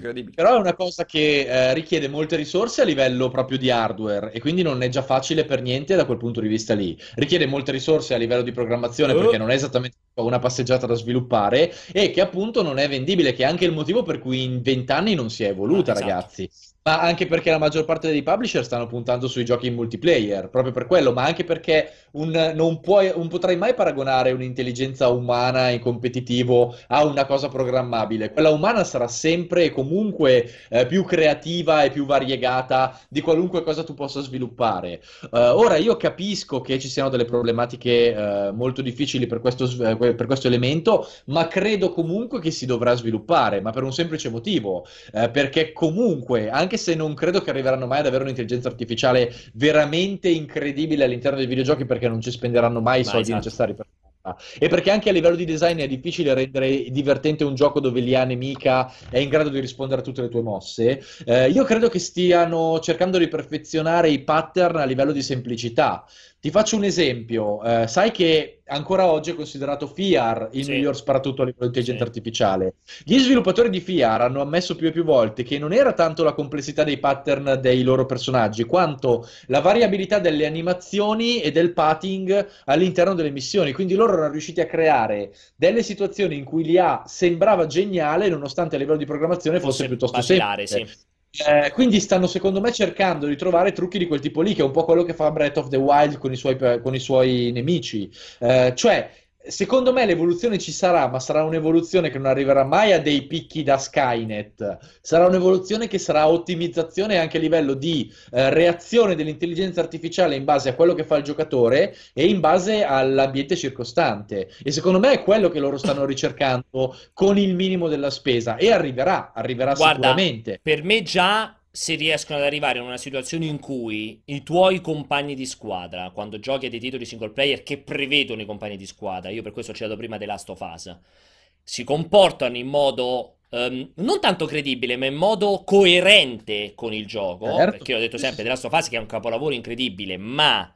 quel comportamento di Ellie che è completamente ininfluente ai fini degli zombie, c'è una roba che per me ti rompe completamente l'esperienza. Se già mi fai cazzo Ellie che sta riparata come me, che evita di andarsene in giro per il livello e che non si accendono i nemici, cioè almeno mi dai un senso di E credibilità. avremo lo stesso problema in God of War. Ah, eh. esattamente, cioè è bravissimo. God of War carità, a- a- però- Atreus, Atreus, come si chiama? Atreus. Atreus. Eh, Cioè, Atreus. se io ho Atreus che vedo che mi va in giro ininfluente, cioè almeno quello me lo devi fare più credibile. Poi con- là, là, per esempio, me lo puoi fare con tutti gli artifici che vuoi, perché me lo puoi fare il più finto possibile, basta che sia credibile. Però ragazzi, eh, dovete anche valutare una determinata cosa. The Last of Us è ancora oggi forse il titolo console col miglior pathing dei nemici in circolazione. Dei eh. nemici, però. Dei nemici, sì, sì, sì, Eh, solo dei esatto. nemici. Eh, però era anche un gioco PlayStation 3, ragazzi. Sì, sì, ma ci mancherebbe. Quanto c'entra l'hardware in quella roba lì? È sempre quella la domanda Sì, da sì, chiedersi. sì. Cioè, loro hanno comunque programmato un pathing dei nemici eccezionale, ma era davvero così fattibile su quell'hardware programmare Ellie in modo da reagire a una variabilità di movimento del genere ed essere sempre nascosta con te? Secondo me non ce la potevano proprio fare No, fisicamente. ma ci sta. Poi, per carità, capisco le critiche e tutto quanto, ci No, stanno ti- ti assolutamente. ripeto, un capolavoro, Eh, però quella cosa a me un po' mi rompeva il cazzo. Cioè, comunque era. eh, ci cioè, faceva ridere. War- God of War fa una cosa simile, ma non avendo l'elemento stealth non te ne frega una No, mazza più perché che altro Atreus, sì, eh, però God of War per esempio, God of War per esempio, me lo ricordo fin dalla prima intervista con Cory Barrog, cioè dire tanto comunque Atreus non ti potrà far perdere la partita. È Cioè, sbagliatissimo. Esatto, è proprio una, proprio una paraculata brutta, cioè lui mi Certo, dice qual era sì, il problema, sì. io me lo ricordo a quell'intervista alle tre che fa Sap- sappiamo qual è il problema. Il problema, la cosa più frustrante per il giocatore no- è perdere la missione perché il compagno di squadra programmato male te la fa perdere, che è una cosa che capita, Sì, capita chiaro. tantissimo. Come l'abbiamo risolto? Ah, no, guarda, non- lui tanto non può morire, non lo puoi perdere. Cioè, fa un po' eh, però cagare. a come- livello, a livello di design dai Sì, torto. Cioè, sì, no, eh, ok, però è brutto. Cioè, comunque no- non è una roba lo che so. porta alla. Cioè, non è che mi hai detto, guarda, non ti preoccupare perché l'abbiamo fatto in modo tale che quando sta a rischio ti viene, ti, ti si nasconde dietro di te, ci gestisce meglio. No, tanto L'abbiamo qua. Abbiamo tolto il fatto che possa. Poi tu puoi perdere la partita se lui muore. Eh, certo, è Cioè, facile. è un po', esatto, è un po' paragula Sì, come cosa. È una paraculata, Io spero- però eh, sì, sì. Cioè, è la regola di Alex Vance, ragazzi. Sì, esatto, Half-Life 2 esatto. Tutti, tutti amavano Alex in Half-Life 2, perché? Perché non poteva farti perdere la partita, c'era perché non moriva non mai morisse, perché sì, non sì, sì. Però d'altronde o lo fai così o è difficile affezionarti al tuo compagno perché tu sai di avere un peso morto addosso e quella è la cosa problematica. Comunque- Cioè, eh, quando arriveranno a fare un'intelligenza artificiale Eh, magari. Intelligente da essere eh, rischio, non essere un rischio, ma essere eh, da permetterti comunque di mantenerti, di- cioè di mantenere il focus sulla narrativa senza avere delle rotture della magia, sarà incredibile. Però eh, sono cose che costano, e come dicevamo. Allora, da- ti, ti taglio un po' Ali perché altrimenti non finiamo Sì, più. sì, Ci abbiamo sì. ancora un paio di domande e le facciamo velocissime. Possiamo così. anche recuperare domani. Volendo. Ciao, facciamo due domande veloci. Mr. Joseph Sì, in sì. Veloce e indolore, il vostro gioco più atteso inizi da quest'anno. Vabbè, velocissimo, ragazzi, velocissimo il titolo. Il gioco più att- il vostro gioco più atteso di quest'anno. Di quest'anno. Allora, inizio io. Bravo Pier. Che... Inizio io con tranquillità. Ehm, Mm-hmm. Confido che The Division 2 non esca quest'anno, quindi non lo cito per quello. Metterò Anthem di Electronic Arts, che No. non uscirà neanche quello quest'anno. Eh, No, 2019 è già confermato. Ah, 2019, non ho detto che era ancora entro Sì. quest'anno. No, l'hanno spostato Eh, più avanti. cazzo, allora mo mi hai fregato, mi avete fregato con questa cosa qui, perché anche The Last of Us 2 non esce quest'anno, di Dai, ti sicuro. faccio vincere facile Vai. con Red Dead Redemption 2. Sì, sì, però forse non è fra i più attesi perché so già per certo che quello sarà un capolavoro, quindi diciamo non è uno di quelli che mi aspetto perché dico chissà come sarà, mettiamolo in questo modo. Non lo so, oggi se levo... Difficile, difficile. Eh, Io sono molto curioso di giocarmi God of War, nonostante i problemi di Lia. Sei molto curioso. Sono molto curioso, Ok. sì. Anch'io perché sono curioso di giocarlo, ma non è fra i- non è Ho detto, tra ho più giocato tre ore e... Ti è piaciuto? Io. Metro Exodus. Eh, Metro bravissimo, vai, va solo con te con Metro. Bravo Aligi, Io bravissimo. Metro Exodus. Sperando Sì. che esca quest'anno, anche quello assolutamente con te, Metro Exodus. Se uscisse quest'anno Anthem metterei, comunque mi- Sì. sono molto molto curioso di... perché lì sono proprio curioso di capire che diavolo fanno, perché lì può essere veramente La figata. la morte, no, la morte totale o la figata di tutti i tempi, per cui sono super curioso, sperando che non sia la morte totale. E vai ancora se ce n'è un'altra, mi sa, Yak? Mi chiamo Massimo Decimo Meridio e a proposito di Bomba, perché eh, secondo voi c'è qualche possibilità di vedere su Nintendo eh, Super Seducer? Vabbè, Eh, dai. o Nintendo farà la verginella? Allora, non passiamo neanche questa domanda, ignoriamolo. Super Seducer su Nintendo direi di no, se non arriva neanche su PlayStation, dubito che possa arrivare su, su Switch. C'è ancora, una- C'è. c'è ancora un'altra domanda? Sono Spero finite. di no, Abbiamo chiuso in è questo. bellezza, esattamente, abbiamo chiuso, questo è il Ecco. tono della- del crollo. Allora, ne approfitto per ricordarvi che domani assolutamente ritornerà il cortocircuito dalle 16 alle 18, altra puntata con tantissimi argomenti eh, sulla GDC eh, di San Francisco. Ma senza Ligi. Sen- Yeah! Ma senza Ligi, ma senza Yeah! Ligi, esattamente. Che però Ligi- c'è stasera con un live di Devil May Cry. Esatto, c'è una live, esatto, ricordatevi alle 21 c'è la live. Allora, io veramente, io veramente, allora, io voglio un bene dell'anima a quelli che stanno in regia, specie a Jacopo, ma Jacopo, se io non rispondo perché sto presentando, fatene una ragione, quindi fai un respiro, ti ringrazio moltissimo del suggerimento. Detto otto volte in sei secondi, detto questa cosa qui, allora Ali, so che tu non ci sei domani, eh, va benissimo, eh, ci sarà forse qualcun altro, magari nessuno perché nessuno potrebbe essere come Aligi?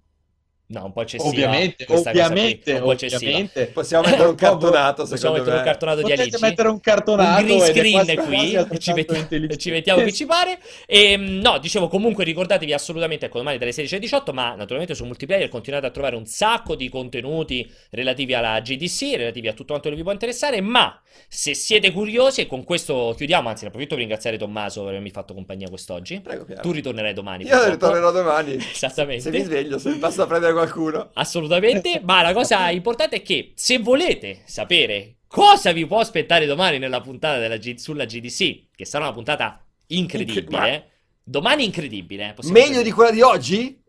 Meglio di quella di oggi. Direi meglio io, di, que- meglio di quella di oggi, quindi No, già meglio. potete aspettare. sono degli argomenti molto interessanti. Come migliori, le migliori puntate di Game of Thrones, di Gomorra, di Narcos, che vi pare, c'è un bellissimo What's Next. Quindi eh, rimanete sintonizzati, non staccate adesso che vi salutiamo perché avrete un'anticipazione di quello che ci sarà domani. E ricordatevi sempre, cuoricino sul canale per essere aggiornati non appena andiamo live. E abbonatevi se non l'avete già fatto. Ciao e noi ci rivediamo domani.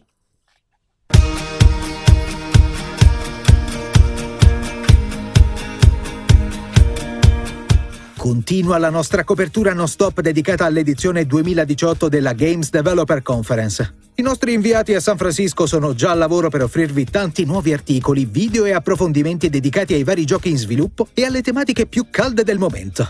Domani torna anche il cortocircuito con una seconda puntata speciale ricca di spunti che vi terrà compagnia dalle 16 alle 18. Tanta la carne al fuoco. Si parlerà infatti dello stato dell'industria dei videogiochi in Italia direttamente con gli sviluppatori presenti a San Francisco, della sostenibilità del modello Steam e di uno degli argomenti più chiacchierati delle ultime settimane. È tornato infatti d'attualità il rapporto tra violenza e videogiochi con le nuove sorprendenti dichiarazioni di Andrew Barron, uno degli sceneggiatori di Arma 3. E poi focus su Eros e intelligenze artificiali, oltre all'immancabile approfondimento sulla realtà virtuale. D'altronde che giri si sarebbe senza un po' di VR?